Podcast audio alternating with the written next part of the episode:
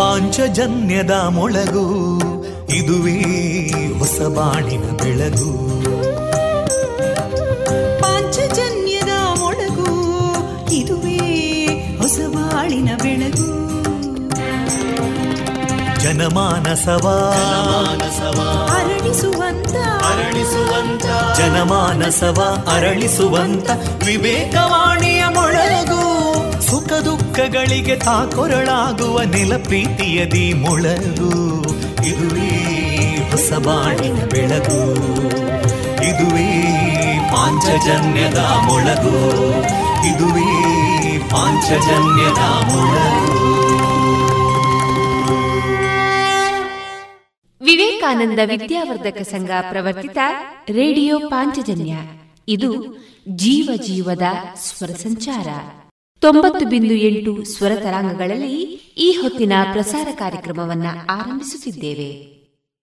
ಆತ್ಮೀಯ ಶ್ರೋತೃ ಬಾಂಧವರಿಗೆ ರೇಡಿಯೋ ಪಾಂಚಜನ್ಯ ಸಮುದಾಯ ಬಾನುಲಿ ಕೇಂದ್ರ ಬಳಗದ ಪರವಾಗಿ ನಾನು ತೇಜಸ್ವಿನಿ ಮಾಡುವ ಪ್ರೀತಿಪೂರ್ವಕ ನಮಸ್ಕಾರಗಳು.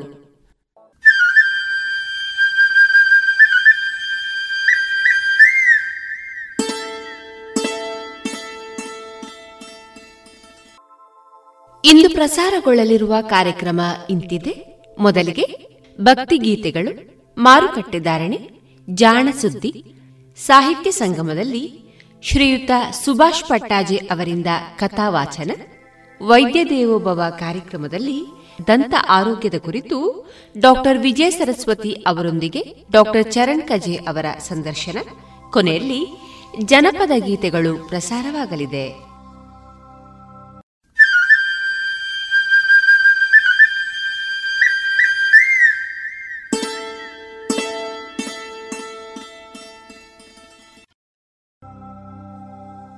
ಇದೀಗ ಭಕ್ತಿಗೀತೆಗಳನ್ನ ಕೇಳೋಣ.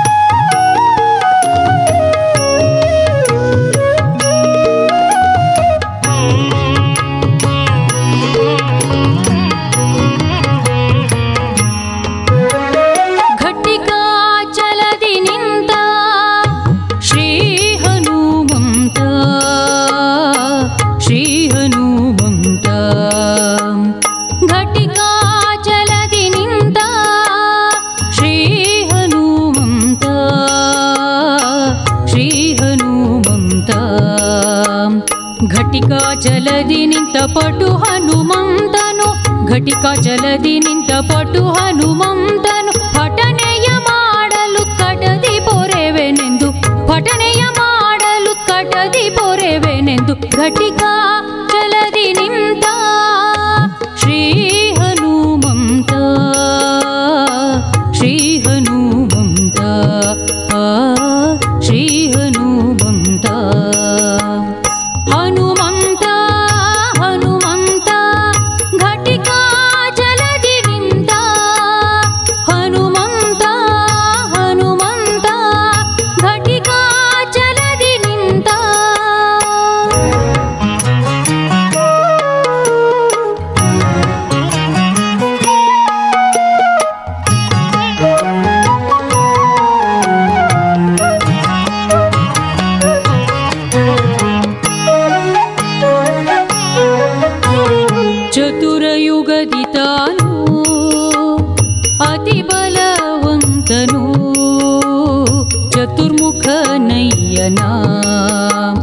ಚತುರಯುಗದಿತಾನೋ ಅತಿ ಬಲವಂತನೋ ಚತುರ್ಮುಖನಯ್ಯನ, ಚತುರ ಮೂರುತಿಗಳ ಚತುರತನದಿ ಭಜಿಸಿ, ಚತುರ ಮೂರುತಿಗಳ ಚತುರತನದಿ ಭಜಿಸಿ, ಚತುರ್ಮುಖನಾಗಿ ಚತುರ್ವಿಧ ಫಲ ಕೊಡುತ್ತ, ಚತುರ್ಮುಖನಾಗಿ ಚತುರ್ವಿಧ ಫಲ ಕೊಡುತ್ತ, ಘಟಿಕಾ ಚಲದಿ ನಿಂತ ಶ್ರೀ ಹನುಮಂತ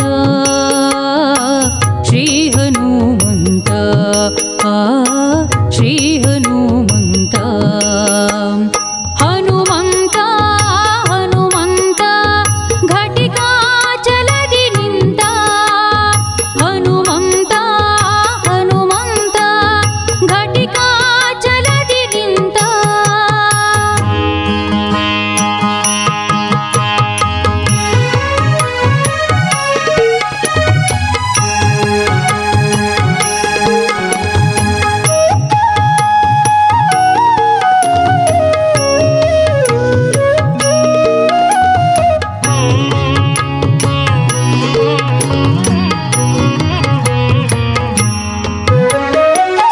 ಕಸಿಜ ಭವಗೋಸ್ಕರ ಕಲ್ಮಷ ದೂರ ವರಚಕ್ರತೀರ್ಥಸರ ಸರಸಿಜ ಭವಗೋಸ್ಕರ ಕಲ್ಮಷ ದೂರ ವರಚಕ್ರತೀರ್ಥಸರ ಮೇರೆ ವಾಚಲದಿ ನಿತ್ಯ ನರಹರಿಗೆ ದುರಾಗಿ ಮೇರೆ ವಾಚಲದಿ ನಿತ್ಯ ನರಹರಿಗೆ ದುರಾಗಿ ಸ್ಥಿರಯೋಗಾಸನದಿ ವರವ ಕೊಡುವೆನೆಂದು ಸ್ಥಿರಯೋಗಾಸನದಿ ವರವ ಕೊಡುವೆನೆಂದು ಘಟಿಕಾ ಚಲದಿ ನಿಂತ ಶ್ರೀ ಹನುಮಂತ ಶ್ರೀ ಹನುಮಂತ ಆ ಶ್ರೀ ಹನುಮಂತ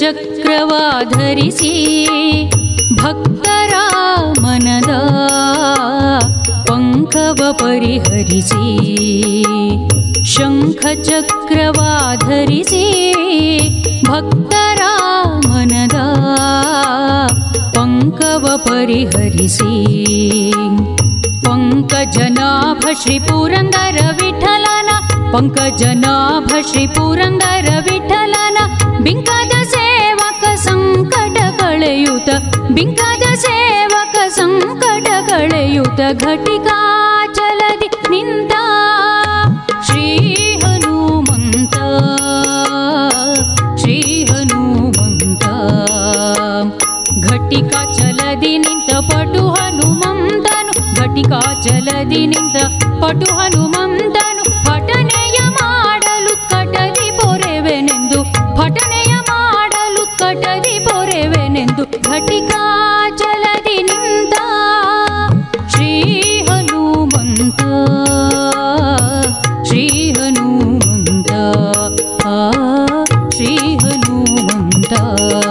ಶ್ರೀ ಹನುಮಂತ ಹನುಮಂತ ಹನುಮಂತ ಘಟಿಕಾಚಲದಿ ನಿಂತ ಹನುಮಂತ ಹನುಮಂತ ಘಟಿಕಾಚಲದಿ ನಿಂತ ಹನುಮಂತ ಹನುಮಂತ ಘಟಿಕಾಚಲದಿ ನಿಂತ ಹನುಮಂತ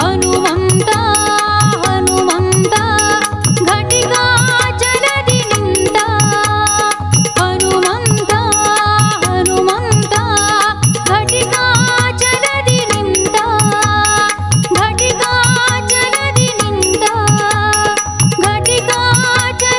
ಘಟಿಕಾಚಲದಿ ನಿಂತ ಘಟಿಕಾಚಲದಿ ನಿಂತ ರೇಡಿಯೋ ಪಾಂಚಜನ್ಯ 90.8 FM ಸಮುದಾಯ ಬಾನುಲಿ ಕೇಂದ್ರ ಪುತ್ತೂರು. ಇದು ಜೀವ ಜೀವದ ಸ್ವರ ಸಂಚಾರ.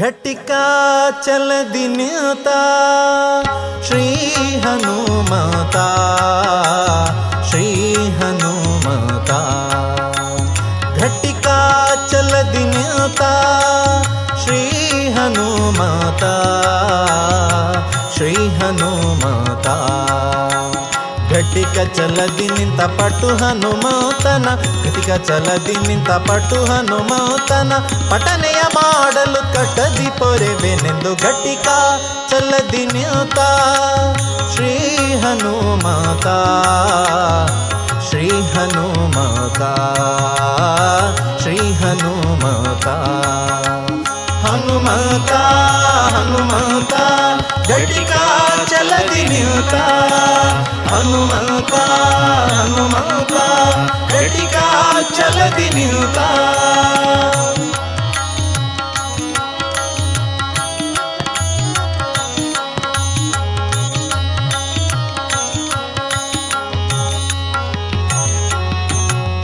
ಚತುರಯುಗದಿ ತಾನು ಅತಿ ಬಲವಂತನು ಚತುರ್ಮುಖ ನಯ್ಯನ ಚತುರಯುಗದಿ ತಾನು ಅತಿ ಬಲವಂತನು ಚತುರ್ಮುಖ ನಯ್ಯನ ಚತುರ ಮೂರುತಿಗಳ ಚತುರತನದಿ ಭಜಿಸಿ ಚತುರ ಮೂರುತಿಗಳ ಚತುರತನದಿ ಭಜಿಸಿ ಚತುರ್ಮುಖನಾಗಿ ಚತುರ್ವಿಧ ಫಲ ಕೊಡುತ್ತಾ ಘಟಿಕ ಚಲದಿ ನಿಲ್ತ ಶ್ರೀ ಹನುಮಾತ ಶ್ರೀ ಹನುಮಾತ ಶ್ರೀ ಹನುಮಾತ ಹನುಮಂತ ಹನುಮಂತ ಘಟಿಕ ಚಲದಿ ನಿಲ್ತ ಹನುಮಂತ ಹನುಮಂತ ಘಟಿಕ ಚಲದಿ ನಿಲ್ತ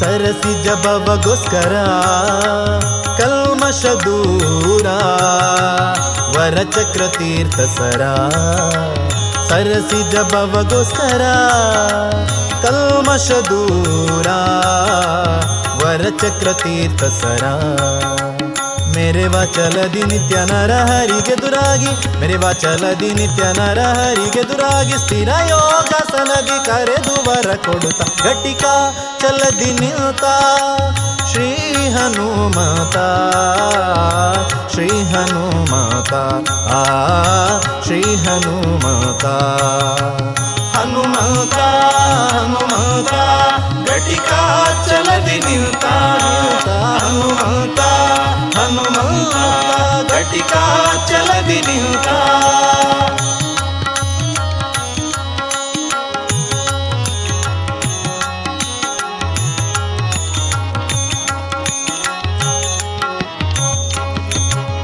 ಶಂಕ ಚಕ್ರವ ಧರಿಸಿ ಭಕ್ತರ ಮನದ ಪಂಕವ ಪರಿಹರಿಸಿ ಶಂಕ ಚಕ್ರವ ಧರಿಸಿ ಭಕ್ತರ ಮನದ ಪಂಕವ ಪರಿಹರಿಸಿ ಪಂಕಜನಾಭ ಶ್ರೀ ಪುರಂದರ ವಿಠಲನ ಪಂಕಜನಾಭ ಶ್ರೀ ಪುರಂದರ ವಿಠಲನ ಬಿಂಕದ ಸೇವಕ ಸಂಕಟ ಕಳೆಯುತ ಘಟಿಕ ಚಲದಿ ನಿಲ್ತ ಶ್ರೀ ಹನುಮಾತ ಶ್ರೀ ಹನುಮಾತ ಶ್ರೀ ಹನುಮಾತ ಘಟಿಕ ಚಲದಿ ನಿಂತ ಪಟು ಹನುಮಾತನ ಘಟಿಕ ಚಲದಿ ನಿಂತ ಪಟು ಹನುಮಾತನ ಪಠನೆಯ ಮಾಡಲು ಕಟದಿ ಪೊರೆಬೆನೆಂದು ಘಟಿಕ ಚಲದಿ ನಿಲ್ತ ಶ್ರೀ ಹನುಮಾತ ಶ್ರೀ ಹನುಮಾತ ಶ್ರೀ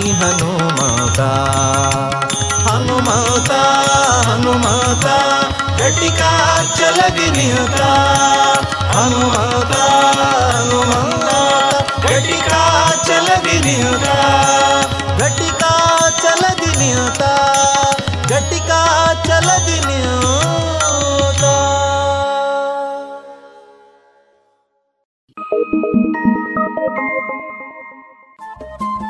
ರೇಡಿಯೋ ಪಾಂಚಜನ್ಯ 90.8 FM ಸಮುದಾಯ ಬಾನುಲಿ ಕೇಂದ್ರ ಪುತ್ತೂರು. ಇದು ಜೀವ ಜೀವದ ಸ್ವರ ಸಂಚಾರ.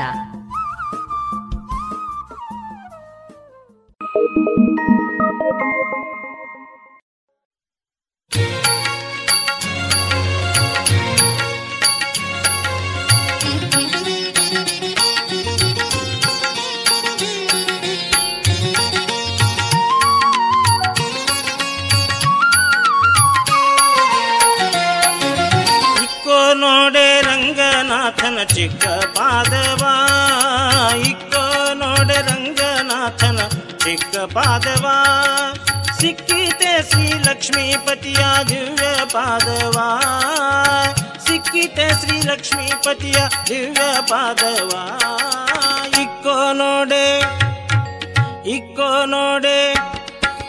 ಇಕ್ಕೋ ನೋಡೆ ರಂಗನಾಥನ ಚಿಕ್ಕ ಪಾದವ ಇಕ್ಕೋ ನೋಡೆ ರಂಗನಾಥನ ಚಿಕ್ಕ ಪಾದವ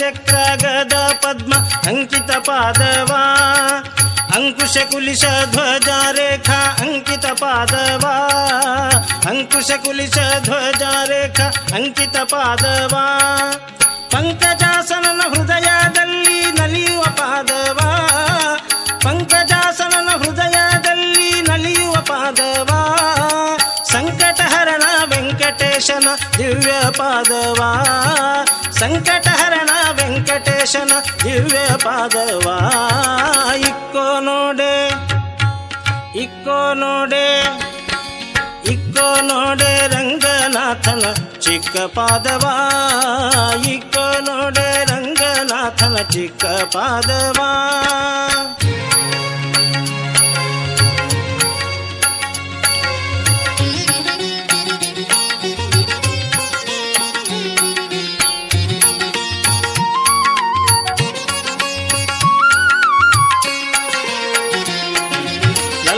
ಲಕ್ಷ್ಮೀ ಅಂಕದಲ್ಲಿ ನಲಿಯುವ ಪಾದವಾ ಲಲನೆ ಲಕ್ಷ್ಮೀ ಅಂಕದಲ್ಲಿ ನಲಿಯುವ ಪಾದವಾ ಜಲಜಾಸನನ ಅಭೀಷ್ಟವೆಲ್ಲ ಸಲಿಸುವ ಪಾದವಾ ಜಲಜಾಸನನ ಅಭೀಷ್ಟವೆಲ್ಲ ಸಲಿಸುವ ಪಾದವಾ ಮಲ್ಲರ ಗೆಲಿದು ಕಂಸಾಸುರನ ಕೊಂದ ಪಾದವಾ ಮಲ್ಲರ ಗೆಲಿದು ಕಂಸಾಸುರನ ಕೊಂದ ಪಾದವಾ ಬಲಿಯ ಮೆಟ್ಟಿ ಭಾಗೀರಥಿಯ ಪಡೆದ ಪಾದವಾ ಬಲಿಯ ಮೆಟ್ಟಿ ಭಾಗೀರಥಿಯ ಪಡೆದ ಪಾದವಾ ಇಕ್ಕೋ ನೋಡೆ ಇಕ್ಕೋ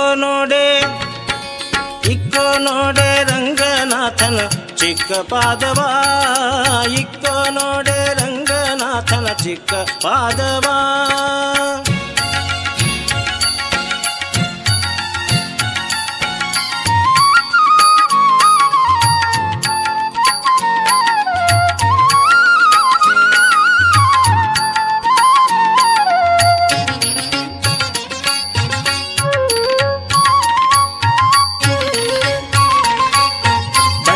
ಬಾಲೆಯ ಮಾಡಿದ ಉದ್ದಂಡ ಪಾದವಾ ಬಂಡೆಯ ಬಾಲೆಯ ಮಾಡಿದ ಉದ್ದಂಡ ಪಾದವಾ ಬಂಡಿಯೊಳಿದ್ದ ಶಕಟಾಸುರನ ವದ್ದ ಪಾದವಾ ಬಂಡಿಯೊಳಿದ್ದ ಶಕಟಾಸುರನ ವದ್ದ ಪಾದವಾ ಅಂಡಜ ಹನುಮರ ಭುಜದೊಳಪ್ಪುವ ಅಂದದ ಪಾದವಾ ಅಂಡಜ ಹನುಮರ ಭುಜದೊಳಪ್ಪುವ ಅಂದದ ಪಾದವಾ ಕಂಡೇವ ಶ್ರೀರಂಗ ವಿಠಲನ ದಿವ್ಯ ಪಾದವಾ ಕಂಡೇವ ಶ್ರೀರಂಗ ವಿಠಲನ ದಿವ್ಯ ಪಾದವಾ ಇಕ್ಕೋ ನೋಡೆ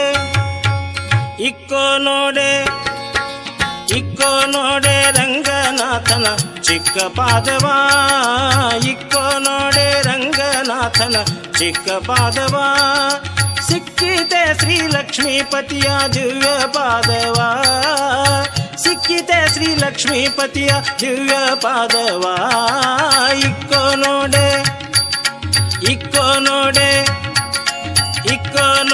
ರಂಗನಾಥನ ಚಿಕ್ಕ ಪಾದವಾ ಪುಟ್ಟ ಪಾದವಾ ಚಿಕ್ಕ ಪಾದವಾ.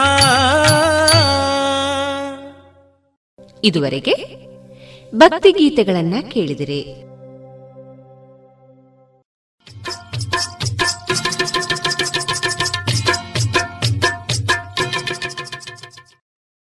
ಮಾರುಕಟ್ಟೆ ಧಾರಣೆ ಇಂತಿದೆ. ಹೊಸ ಅಡಿಕೆ 410 ರಿಂದ 480, ಹಳೆ ಅಡಿಕೆ 485 ರಿಂದ 505, ಡಬಲ್ ಚೋಲ್ 485 ರಿಂದ 505, ಪಟೋರ 280 ರಿಂದ 390, ಉಳ್ಳಿಗಡ್ಡೆ 125 ರಿಂದ 305, ಕರಿಗೋಟು 220 ರಿಂದ 315, ಕಾಳುಮೆಣಸು 350 ರಿಂದ 395, ಒಣಕೊಕ್ಕೋ 140 ರಿಂದ 183, ಹಸಿಕೊಕ್ಕೋ 35 ರಿಂದ 45. ರಬ್ಬರ್ ಧಾರಣೆ ಗ್ರೇಡ್ 171 ರೂಪಾಯಿ, ಲಾಟ್ 160 ರೂಪಾಯಿ, ಸ್ಕ್ರಾಪ್ 103 ರಿಂದ 111 ರೂಪಾಯಿ.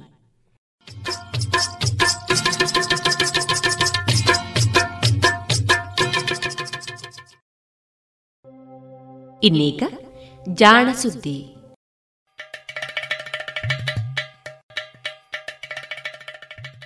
ನಮಸ್ಕಾರ, ಇದು ಜಾಣ ಸುದ್ದಿ. ವಿಜ್ಞಾನ, ವಿಚಾರ ಹಾಗೂ ವಿಸ್ಮಯಗಳ ಧ್ವನಿ ಪತ್ರಿಕೆ. ದಿನದಿನವೂ ವಿಜ್ಞಾನ.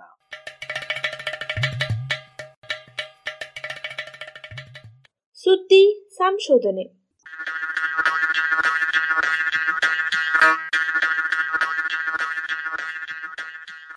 ಬೋಸು ಔಷಧ.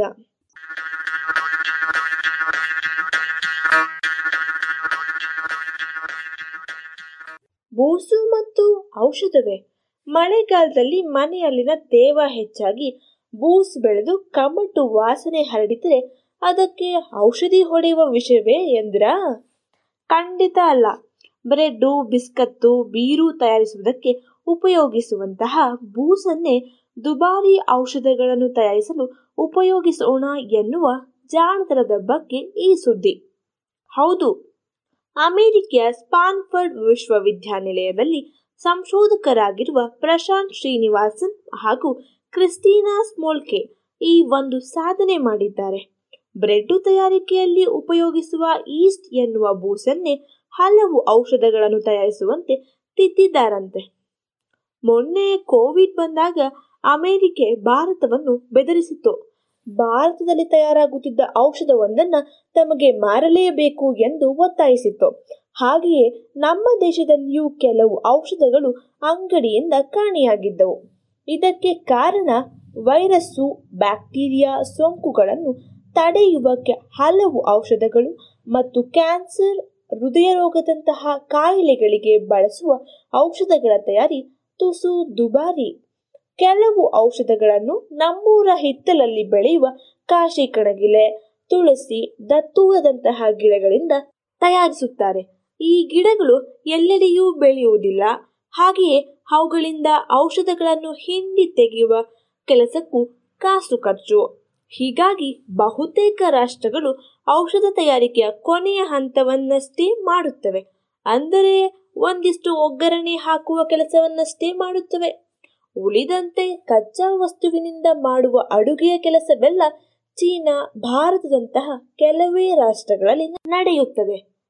ಔಷಧದ ತಯಾರಿಕೆ ಇನ್ನೂ ಸುಲಭವಾದರೆ ಹೇಗೆ? ನಾವು ಬಿಯರು, ಮೊಸರು ತಯಾರಿಸಿದಂತೆ ಈಸ್ಟಿನಿಂದಲೇ ಔಷಧಗಳನ್ನು ತಯಾರಿಸಿದರೆ ಬಹುಶಃ ವೆಚ್ಚ ಕಡಿಮೆ ಆಗಬಹುದು ಎನ್ನುವುದು ಪ್ರಶಾಂತ್ ಮತ್ತು ಕ್ರಿಸ್ಟಿನಾ ಅವರ ಅಂದಾಜು. ಅದರಲ್ಲೂ ಗಿಡಗಳಿಂದ ಪಡೆಯುವಂತಹ ಔಷಧಗಳನ್ನು ಈ ಬೂಸು ತಯಾರಿಸುವಂತೆ ಮಾಡಬಹುದೇ ಎನ್ನುವುದು ಅವರ ಪ್ರಶ್ನೆ. ಇದಕ್ಕೆ ಅವರು ಈಸ್ಟ್ ಜೀವಿಯ ತಳಿ ಗುಣಗಳನ್ನೇ ಸಂಪೂರ್ಣವಾಗಿ ತಿದ್ದಿ ಹೊಸದೊಂದು ತಳಿ ಸೃಷ್ಟಿಸಿದ್ದಾರೆ.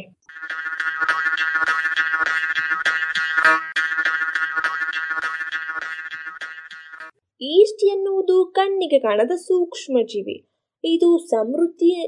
ಇದು ಸಮೃದ್ಧಿಯಾಗಿ ಬೆಳೆದಾಗಲಷ್ಟೇ ತುಸು ಕಾಣುತ್ತದೆ. ಈಸ್ಟ್ ಬೆಳೆಯುವುದಕ್ಕೆ ಸಕ್ಕರೆಯ ಪಾಕ ಇರಬೇಕು, ಉಸಿರಾಟಕ್ಕೆ ಆಕ್ಸಿಜನ್ ಇರಲೇಬೇಕು. ಆಕ್ಸಿಜನ್ ಇಲ್ಲದೆ ಹೋದರೆ ಅದು ಸಕ್ಕರೆಯನ್ನು ಆಲ್ಕೋಹಾಲನ್ನಾಗಿ ಬದಲಾಯಿಸಿ ಬಿಡುತ್ತದೆ. ದ್ರಾಕ್ಷಿಯ ರಸದಲ್ಲಿ ಈ ಕೆಲಸ ಆದಾಗ ಬಿಯರು, ವೈನು ಮುಂತಾದ ಮದ್ಯಗಳು ದೊರೆಯುತ್ತವೆ. ಹಾಲಿನಲ್ಲಿ ಆದಾಗ ಮೊಸರು ಸಿಗಬಹುದು, ಇಲ್ಲವೇ ಕಹಿ ಮಜ್ಜಿಗೆ ಸಿಗಬಹುದು. ಹೀಗೆ ಬಲು ಸರಾಗವಾಗಿ ಬೆಳೆಯುವ ಈಸ್ಟಿಗೆ ಗಿಡಗಳಲ್ಲಿ ದೊರೆಯುವ ರಾಸಾಯನಿಕಗಳನ್ನು ತಯಾರಿಸುವ ತಂತ್ರವನ್ನು ಕಲಿಸಬಹುದೇ? ಕಲಿಸಬಹುದು ಎಂದು ಇವರು ಪ್ರಯೋಗ ಮಾಡಿ ತೋರಿಸಿದ್ದಾರೆ. ಗಿಡಗಳಲ್ಲಿ ವಿವಿಧ ಔಷಧಗಳನ್ನು ತಯಾರಿಸಲು ಬೇಕಾದ ಜೀನ್ಗಳಿರುತ್ತವೆ. ಇವುಗಳ ಚಟುವಟಿಕೆಯಿಂದ ಹುಟ್ಟುವ ಕಿಣ್ವಗಳು ಮಣ್ಣಿನಿಂದ ಗಿಡಗಳು ಹೀರಿದ ವಸ್ತುಗಳನ್ನು ಬೇರೆ ರಾಸಾಯನಿಕವನ್ನಾಗಿ ಬದಲಾಯಿಸುತ್ತವೆ. ಹೀಗೆ ಹೊಸ ರಾಸಾಯನಿಕ ತಯಾರಿಸುವಾಗ ಹೀರಿದ ವಸ್ತುಗಳನ್ನು ಒಡೆಯುವುದು, ಒಡೆದಾಗ ಹುಟ್ಟಿದ ವಸ್ತುಗಳ ಜೊತೆಗೆ ಬೇರೆ ವಸ್ತುಗಳನ್ನು ಸೇರಿಸುವುದು ಮೊದಲಾದ ಕ್ರಿಯೆಗಳು ನಡೆಯುತ್ತವೆ. ಹೆಚ್ಚು ಕಡಿಮೆ ಅಡಿಗೆಯ ವೇಳೆಯಲ್ಲಿ ವಿವಿಧ ವಸ್ತುಗಳನ್ನು ವಿವಿಧ ಹಂತದಲ್ಲಿ ಕೂಡಿಸುವ ರೀತಿಯಲ್ಲಿಯೇ ಇದೂ ನಡೆಯುತ್ತದೆ. ಈ ಸರಪಳಿ ರಾಸಾಯನಿಕ ಕ್ರಿಯೆಗಳ ಒಟ್ಟಾರೆ ಫಲವಾಗಿ ಕಾಫಿ ಗಿಡ ಹೀರಿಕೊಂಡ ರಸಗೊಬ್ಬರ ಕೆಫೀನು ಆಗಬಹುದು. ಕಾಶಿ ಕಣಗಲೆಯಲ್ಲಿ ಅದೇ ವಸ್ತುಗಳು ಕ್ಯಾನ್ಸರ್ ಔಷಧವಾಗಬಹುದು. ಅಥವಾ ದತ್ತೂರದಲ್ಲಿ ಇವು ವಾಂತಿ ತಡೆಯುವ, ನರಮಂಡಲದ ದೋಷಗಳಿಗೆ ಚಿಕಿತ್ಸೆ ನೀಡುವ, ಔಷಧಗಳಾಗಿ ಬದಲಾಗಬಹುದು. ಈಸ್ಟಿನಲ್ಲಿ ಇದೇ ಕ್ರಿಯೆಗಳು ನಡೆಯುವಂತೆ ಮಾಡಿದರೆ ಈಸ್ಟ್ ಕೂಡ ಕೆಫೀನು ತಯಾರಿಸಬಹುದು ಎನ್ನುವುದು ಪ್ರಶಾಂತ್ ಮತ್ತು ಕ್ರಿಸ್ಟಿನಾ ಅವರ ತರ್ಕ. ಇದಕ್ಕಾಗಿ ಇವರು ದತ್ತೂರದ ಗಿಡ ತಯಾರಿಸುವ ಹಯೋಸಯಾಮಿನ್ ಮತ್ತು ಸ್ಕೋಪೊಟಾಮಿನ್ ಎನ್ನುವ ಔಷಧವನ್ನು ಆಯ್ದುಕೊಂಡರು. ಸಕ್ಕರೆ ಹಾಗೂ ಒಂದಿಷ್ಟು ಅಮೈನೋ ಆಮ್ಲಗಳನ್ನು ಯಾವ ರೀತಿ ಪರಿವರ್ತಿಸಿದರೆ ಈ ರಾಸಾಯನಿಕಗಳು ದೊರೆಯುತ್ತವೆ ಎಂದು ಅಧ್ಯಯನ ಮಾಡಿದರು. ಇದಕ್ಕಾಗಿ ವಿವಿಧ ಗಿಡ ಪ್ರಾಣಿಗಳಲ್ಲಿ ನಡೆಯುವ ರಾಸಾಯನಿಕ ಕ್ರಿಯೆಗಳನ್ನು ಪಟ್ಟಿ ಮಾಡಿಕೊಂಡು ಅವುಗಳಲ್ಲಿ ವಿವಿಧ ಹಂತಗಳನ್ನು ಗುರುತಿಸಿಕೊಂಡರು. ಒಟ್ಟು 5 ಹಂತಗಳನ್ನು ಹೀಗೆ ಗುರುತಿಸಿಕೊಂಡರು. ಇವುಗಳಲ್ಲಿ ಈಸ್ಟ್ ಜೀವಿಯ ಕೋಶ ಪೊರೆಯ ಮೇಲೆ ನಡೆಸಬಹುದಾದಂಥವು ಯಾವುವು, ಅನಂತರ ಒಳಗಿರುವ ಕೋಶದ್ರವದೊಳಗೆ ಯಾವ್ಯಾವ ಕ್ರಿಯೆಗಳು ನಡೆಯಬಹುದು, ಅವುಗಳಿಂದ ಹುಟ್ಟಿದ ಪದಾರ್ಥಗಳನ್ನು ಜೊತೆಗೂಡಿಸುವ ಕ್ರಿಯೆ ಎಲ್ಲಿ ಹೇಗೆ ನಡೆಯಬೇಕು ಎಂದೆಲ್ಲ ಗಮನಿಸಿ 5 ಹಂತಗಳನ್ನು ರೂಪಿಸಿದರು. ಇವುಗಳಿಗೆ ಬೇಕಾದ ಜೀನ್ಗಳೆಲ್ಲವೂ ಈಸ್ಟ್ನಲ್ಲಿ ಇರಲಿಲ್ಲವಾದ್ದರಿಂದ ಅವನ್ನು ಬೇರೆ ಜೀವಿಗಳಿಂದ ತರಬೇಕಿತ್ತು. ಮೊದಲನೇ ಹಂತದಲ್ಲಿ ಸಕ್ಕರೆಯನ್ನು ಗ್ಲುಟಮೇಟ್ ಎನ್ನುವ ಅಮೈನೋ ಆಮ್ಲದ ಜೊತೆಗೆ ಸೇರಿಸಿ ಅರ್ಜುನಿನ್ ಎನ್ನುವ ಹೊಸ ರಾಸಾಯನಿಕ ಉತ್ಪಾದನೆಯಾಗುತ್ತದೆ. ಇದಕ್ಕೆ ಬೇಕಾದ ಕ್ರಿಯೆಗಳೆಲ್ಲದಕ್ಕೂ ಶಕ್ತಿಯ ಅವಶ್ಯಕತೆ ಇರುವುದರಿಂದ ಇವುಗಳು ನೇರವಾಗಿ ಈಸ್ಟಿನ ಶಕ್ತಿ ಉತ್ಪಾದನೆಯ ಕೇಂದ್ರವಾದ ಮೈಟೋಕಾಂಡ್ರಿಯಾದಲ್ಲಿಯೇ ಜರುಗುವಂತೆ ಇವರು ರೂಪಿಸಿದ್ದಾರೆ. ಅಲ್ಲಿಂದ ಹೊರಬಿದ್ದ ಅರ್ಜಿನಿನ್ ಹೊರಗಿರುವ ಕೋಶರಸದಲ್ಲಿ ಪ್ಯೂಟ್ರಸಿನ್ ಎಂದಾಗುತ್ತದೆ. ಇಲ್ಲಿಂದ ಎರಡನೆಯ ಹಂತ ಆರಂಭ.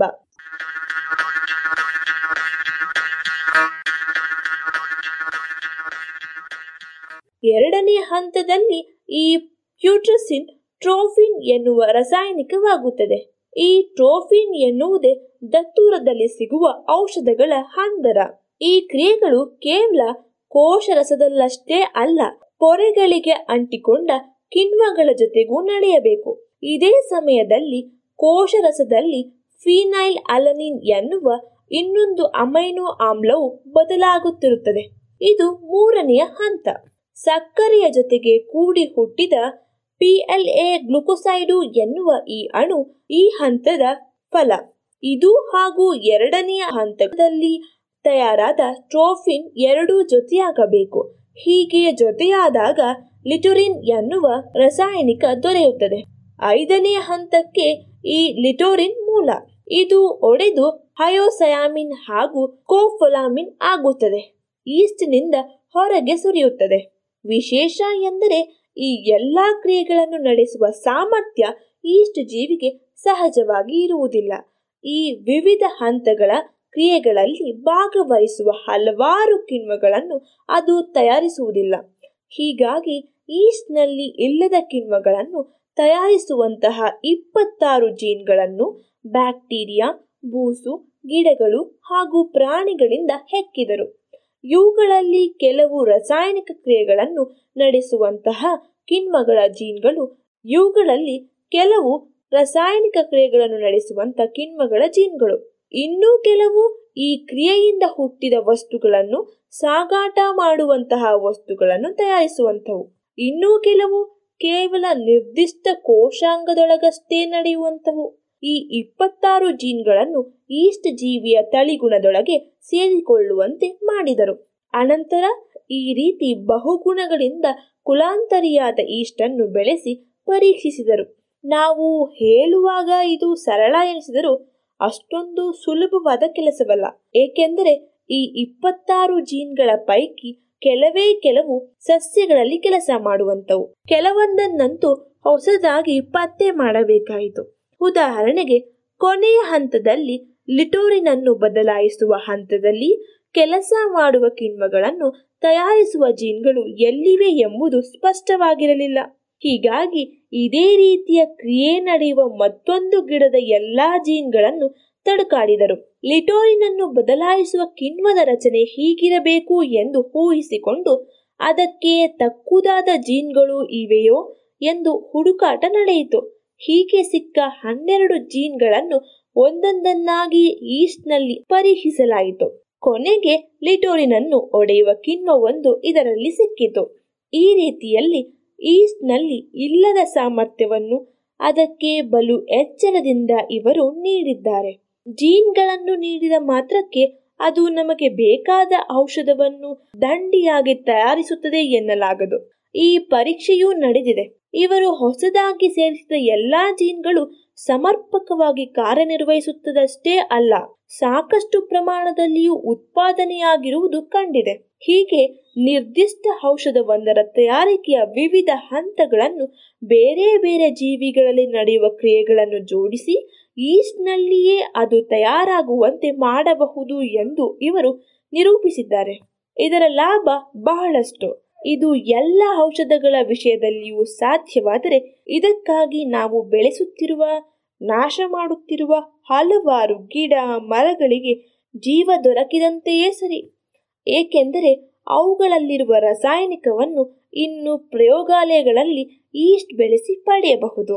ಎರಡನೆಯದಾಗಿ, ಕೆಲವೊಮ್ಮೆ ಗಿಡಗಳಿಂದ ಪಡೆದ ರಾಸಾಯನಿಕ ಗುಣಗಳನ್ನು ಬದಲಿಸಬೇಕಾಗಿ ಬರುತ್ತದೆ. ಅದನ್ನೂ ಕೂಡ ಈಸ್ಟ್ನಲ್ಲಿಯೇ ಮಾಡಿದರೆ ನೇರವಾಗಿ ಒಳ್ಳೆಯ ಫಲಿತಾಂಶ ನೀಡುವ ಔಷಧವನ್ನು ಸುಲಭವಾಗಿ ತಯಾರಿಸಬಹುದು. ಮೂರನೆಯದಾಗಿ, ಒಂದೇ ಈಸ್ಟ್ನಿಂದ 3-4 ಔಷಧಗಳನ್ನು ತಯಾರಿಸುವುದು ಸಾಧ್ಯ. ಮಳೆಯಿಂದಾಗಿಯೋ, ಬರದಿಂದಾಗಿಯೋ, ಯುದ್ಧದಿಂದಾಗಿಯೋ ಗಿಡಗಳು ಬೆಳೆಯದಿದ್ದಲ್ಲಿ ಔಷಧ ದೊರೆಯಲಿಲ್ಲ ಎನ್ನುವಂತಿಲ್ಲ. ಅದು ಸದಾ ದೊರೆಯುವ ಮಾರ್ಗವನ್ನು ಈಸ್ಟ್ ಮೇಲಿನ ಈ ಪ್ರಯೋಗ ತೋರಿಸಿಕೊಟ್ಟಿದೆ ಎನ್ನಬಹುದು.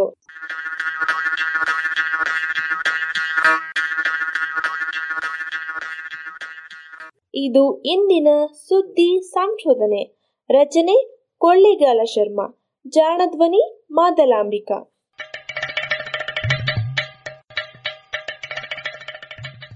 ಜಾಣ ಸುದ್ದಿಯ ಬಗ್ಗೆ ಸಲಹೆ ಸಂದೇಹಗಳು ಇದ್ದಲ್ಲಿ ನೇರವಾಗಿ 9886640328 ಈ ನಂಬರಿಗೆ ವಾಟ್ಸಪ್ ಮಾಡಿ, ಇಲ್ಲವೇ ಕರೆ ಮಾಡಿ.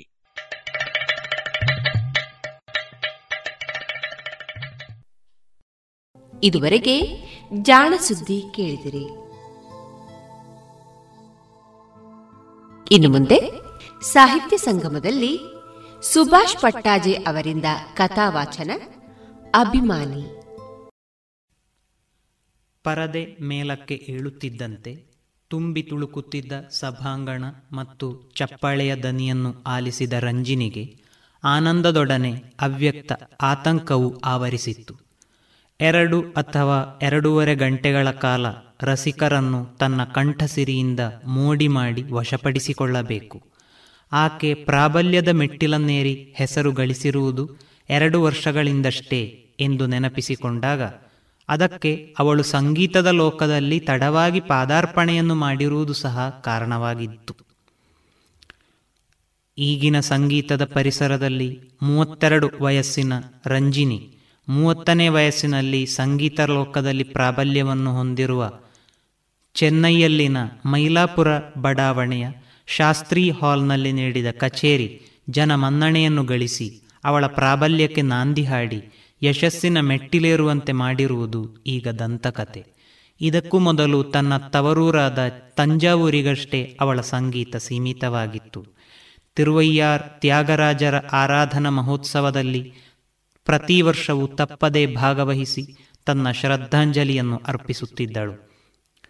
3 ವರ್ಷಗಳ ಹಿಂದೆ ಹೀಗೆ ಹಾಡುತ್ತಿರುವಾಗ ಚೆನ್ನೈಯ ಆರಾಧನಾ ಮಹೋತ್ಸವಕ್ಕೆ ಆಗಮಿಸಿದ್ದ ಪ್ರಬಲ ವಿದ್ವಾನ್ ಪಂಚನದ ಶಾಸ್ತ್ರಿಗಳು ಅವಳನ್ನು ಕರೆದು ಮಾತನಾಡಿಸಿದರು.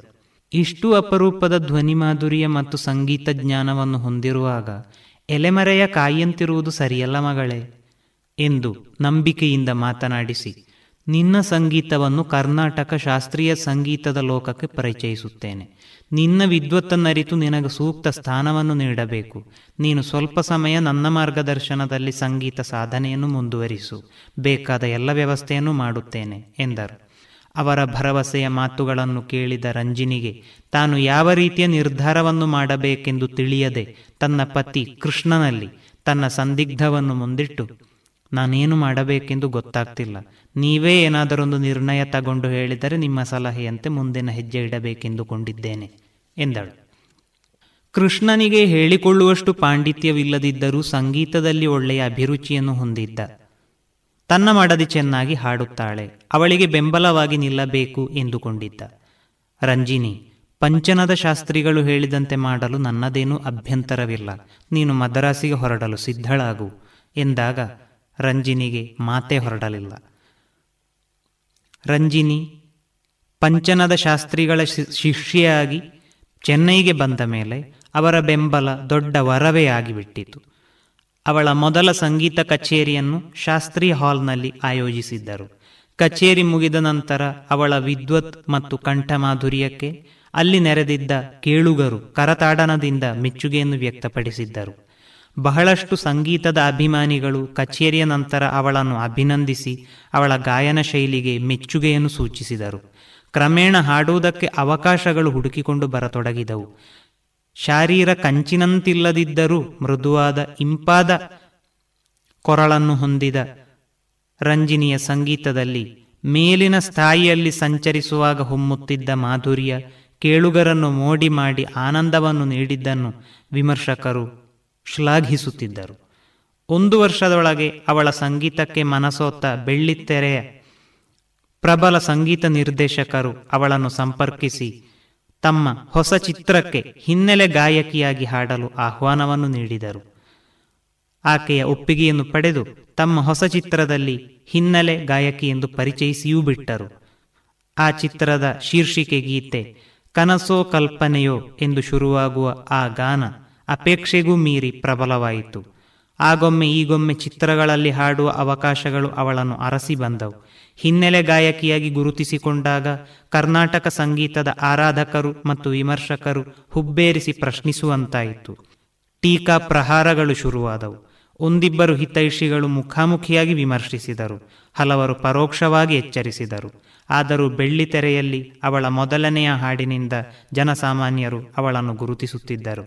ಪ್ರಮುಖವಾಗಿ ಭೀಷ್ಮ ಎಂಬ ಸಂಗೀತ ವಿಮರ್ಶಕರು ಮತ್ತು ಸಂಗೀತ ಲೋಕದ ಜಾಂಬವಂತ ಎಂದೇ ಪ್ರಸಿದ್ಧರಾಗಿದ್ದವರು ರಂಜಿನಿಯ ಯಶಸ್ಸನ್ನು ಒಪ್ಪಿಕೊಳ್ಳಲು ಸಿದ್ಧರಿರಲಿಲ್ಲ. ಅವರ ಲೇಖನಿಯಿಂದ ಹೊರಬರುತ್ತಿದ್ದ ವಿಮರ್ಶೆ ಸೂಜಿಯಂತೆ ಮೊನಚಾಗಿರುತ್ತಿತ್ತು. ಹಿನ್ನೆಲೆ ಗಾಯಕಿಯಾಗಿಯೂ ಗುರುತಿಸಿಕೊಂಡ ರಂಜಿನಿಯನ್ನು ತಮ್ಮ ವಿಮರ್ಶೆಯಲ್ಲಿ ಅವರು ಕಟುವಾಗಿ ಟೀಕಿಸುತ್ತಿದ್ದರು. ಶಾಸ್ತ್ರೀಯ ಸಂಗೀತ ನೀಡಲು ಸಭೆಗೆ ಆಗಮಿಸಿದ್ದ ರಂಜಿನಿ ವೇದಿಕೆಯನ್ನೇರಿ ಕುಳಿತುಕೊಂಡು ಸಭಾಂಗಣದಲ್ಲಿದ್ದ ಸಭಿಕರ ಕಡೆ ದೃಷ್ಟಿ ಹಾಯಿಸಿದಾಗ 2ನೇ ಸಾಲಿನ ನಡುವೆ ಕುಳಿತಿದ್ದ ಭೀಷ್ಮನನ್ನು ನೋಡಿ ದುಗುಡವೆನಿಸಿದರು. ಗುರುಗಳನ್ನು ಧ್ಯಾನಿಸುತ್ತಾ 2 ನಿಮಿಷ ಕುಳಿತಳು. ತಂಬೂರಿಯ ಶ್ರುತಿಯನ್ನು ಸರಿಮಾಡಿ ಮೀಟಿದಾಗ ಗುರೂಜಿ ಹೇಳಿದ ಬುದ್ಧಿಮಾತು ನೆನಪಾಯಿತು. ನಿನ್ನಲ್ಲಿರುವ ಸಂಗೀತ ಸುಧೆ ಬೇರೆಯವರ ಮನಸ್ಸಿಗೆ ಹಿತವನ್ನು ನೀಡುವ ಅದ್ಭುತ ಶಕ್ತಿ ಎಂಬುದನ್ನು ಮರೆಯಬೇಡ. ಅದನ್ನು ಅರ್ಥ ಮಾಡಿಕೊಂಡು ಕಾರ್ಯನಿರತಳಾಗಿ ಸಂಗೀತ ಸರಸ್ವತಿಯ ಸೇವೆ ಮಾಡಿದರೆ ಸಾಕು. ಈ ಮಾತುಗಳು ನೆನಪಾದಾಗ ಧೃತಿಗಡದೆ ಕಚೇರಿಯನ್ನು ನಾಟರಾಗದ ಆಲಾಪನೆಯಿಂದ ಶುರು ಮಾಡಿದಳು. ಆಲಾಪನೆಯ ನಂತರ ತ್ಯಾಗರಾಜರ ಪಂಚರತ್ನ ಕೃತಿಯಾದ ಜಗದಾನಂದಕಾರಕದಿಂದ ಪ್ರಾರಂಭಿಸಿದಳು. 10 ನಿಮಿಷಗಳಲ್ಲಿ ಸ್ವರ ಮತ್ತು ಸಾಹಿತ್ಯದಲ್ಲಿ ಶ್ರೀರಾಮನ ಅಗಣಿತ ನಾಮಗಳನ್ನು ಸಂಗೀತದಲ್ಲಿ ಹೆಣೆದಿರುವ ಅದ್ಭುತ ಕೃತಿಯನ್ನು ಹಾಡಿ ಮುಗಿಸಿದಾಗ ಸಭಾಂಗಣ ಕರತಾಡನದಿಂದ ಪ್ರತಿಧ್ವನಿಸಿತು. ಬೇಗಡೆ ಮತ್ತು ಚಾರುಕೇಶಿ ರಾಗಗಳಲ್ಲಿ ಕೃತಿಗಳನ್ನು ಹಾಡುವಾಗ ರಾಗಾಲಾಪನೆಯನ್ನು ಮುಗಿಸಿ ಬೇಗಡೆ ರಾಗದಲ್ಲಿ ಶಂಕರ ನೀವೇ ಎಂಬ ಕೃತಿಯನ್ನು ಪ್ರಸ್ತುತಪಡಿಸಿದಾಗ ತನ್ನೆದುರಲ್ಲಿ ಕಾಮಾಕ್ಷಿ ದೇವಿಯ ಪ್ರತ್ಯಕ್ಷ ಸಾನ್ನಿಧ್ಯವನ್ನು ಅನುಭವಿಸಿದಂತೆ ಭಾಸವಾಗಿ ಆಕೆ ಭಾವಪರವಶಳಾದಳು. ಚಾರುಕೇಶಿ ರಾಗದಲ್ಲಿ ಕೀರ್ತನೆಯನ್ನು ಆರಂಭಿಸಿದಾಗ ಶೃಂಗಾರದ ಎಳೆಯ ಜೊತೆಯಲ್ಲಿ ಅದರ ಅಡಿಪಾಯದಂತೆ ಶೋಕದ ಸ್ಪರ್ಶ ಕೂಡ ಹೆಣೆದಂತೆ ತೋರುತ್ತಿತ್ತು. ಈ ಶೋಕದಲ್ಲಿಯೂ ಒಂದು ರೀತಿಯ ಸುಖವಿರುವಂತೆ ಅನುಭವವಾಗುತ್ತಿತ್ತು. ಈ ರಾಗವನ್ನು ಹಾಡುವಾಗ ಅವಳಿಗೆ ಅರಿವಿಲ್ಲದೆ ಮನದಾಳದಲ್ಲಿ ಪುಟಿದೆದ್ದು ಕ್ರಮೇಣ ವಿಸ್ತಾರಗೊಂಡು ಪ್ರವಾಹದಂತೆ ಹರಿಯಲಾರಂಭಿಸಿದಾಗ ರಾಗದ ಸುಖದ ಜೊತೆಯಲ್ಲಿ ಶೋಕದ ಎಳೆಯ ಸಂಗಮವಾಗಿ ಅವಳ ಕಣ್ಣಿನಲ್ಲಿ ನೀರು ಮಡುಗಟ್ಟಿತು.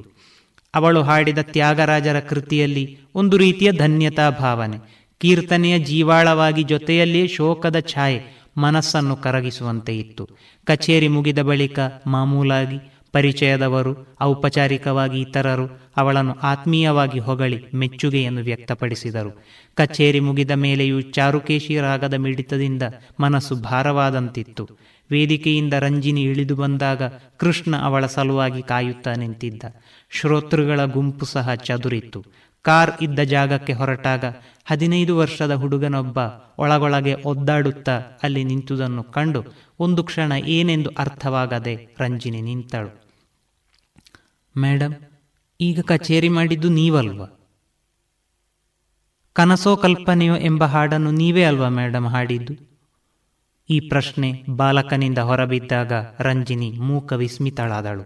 ಅವನನ್ನು ನೋಡಿದರೆ ಕರ್ನಾಟಕ ಸಂಗೀತವನ್ನು ಆಲಿಸಿ ಸಂತಸ ಪಡುವ ಜಾಯಮಾನದವನಲ್ಲ ಎಂದು ಹೇಳಬಹುದಿತ್ತು. ಹಾಗಿದ್ದರೆ ಇವನಿಗೆ ಇಲ್ಲೇನು ಕೆಲಸ? ಹೀಗೊಬ್ಬ ಪುಟ್ಟ ಹುಡುಗ ಕೇಳುತ್ತಿರುವುದು ರಂಜಿನಿಗೊಂದು ಹೊಸ ಅನುಭವ. ಸ್ವಲ್ಪ ಗಾಬರಿಯಾದಳು. ಹೌದು, ಹಾಗೆ ಯಾಕೆ ಕೇಳುತ್ತಿದ್ದಿ ಹೇಳು? ಅದು ನನಗೆ ಗೊತ್ತಿಲ್ಲ ಮೇಡಮ್. ನಾನು ಈ ಸಭೆಯಲ್ಲಿರುವ ಚಹಾ ಅಂಗಡಿಯಲ್ಲಿ ಕೆಲಸ ಮಾಡ್ತಾ ಇದ್ದೇನೆ. ಯಾರೋ ಒಬ್ಬರು ಕಾಫಿ ಕುಡಿಯಲು ಬಂದವರು ಈಗ ಹಾಡ್ತಿರೋದು ಯಾರೆಂದು ನಿನಗೆ ಗೊತ್ತಿದೆಯೇ ಎಂದು ಕೇಳಿದರು. ನನಗೆ ಗೊತ್ತಿಲ್ಲ ಎಂದು ಹೇಳಿದೆ. ಅವನ ಮಾತುಗಳನ್ನು ಕೇಳಿ ಬೆರಗಾದ ರಂಜಿನಿ ತಾಳ್ಮೆಯಿಂದ ಅವನ ಮಾತನ್ನು ಆಲಿಸತೊಡಗಿದಳು. ಮತ್ತೇನು ಹೇಳಿದ್ರು? ಆಮೇಲೆ ಅವರೇ ಹೇಳಿದ್ರಮ್ಮ, ಕನಸೋ ಕಲ್ಪನೆಯೋ ಎಂಬ ಹಾಡನ್ನು ಹಾಡಿದವರು ನೀವೇ ಅಂತ. ನನಗದು ಬಹಳ ಇಷ್ಟದ ಹಾಡು. ಅದಕ್ಕೆ ಹೊರಗೆ ನಿಂತು ನಿಮ್ಮ ಹಾಡನ್ನು ಕೇಳ್ತಿದ್ದೆ. ಈಗ ನೀವು ಹಾಡಿದ್ದು ಬೇರೆ ರೀತಿಯಲ್ಲಿ ಇತ್ತು ಎಂದನಿಸಿತು. ಬಹಳ ಹೊತ್ತು ಒಂದು ರೀತಿಯ ನೋವಿನಲ್ಲಿ ಹಾಡಿದಂತಿತ್ತು. ಹೇಗೆ ಹೇಳೋದು ಎಂದು ಗೊತ್ತಾಗ್ತಿಲ್ಲ ಎಂದು ಗದ್ಗದನಾಗಿ ಹೇಳುತ್ತಿದ್ದ ಹುಡುಗನನ್ನು ನೋಡಿ, ಏನಪ್ಪ ಏನಾಯಿತು, ಯಾಕೆ ದುಃಖ ಪಡ್ತೀಯ ಹೇಳು, ಕಳಕಳಿಯಿಂದ ಆಕೆ ಪ್ರಶ್ನಿಸಿದಳು. ಗೊತ್ತಿಲ್ಲ ಮೇಡಮ್, ನಿಮ್ಮ ಈಗಿನ ಹಾಡು ಕೇಳಿದಾಗ ನನ್ನ ಮನಸ್ಸು ಹಿಂಡಿದ ಹಾಗಾಯಿತು, ಅಳು ಬರುವ ಹಾಗಾಯಿತು. ಯಾವ ರೀತಿಯ ಹಾಡೋ ಈಗ ಗೊತ್ತಾಗಲಿಲ್ಲ.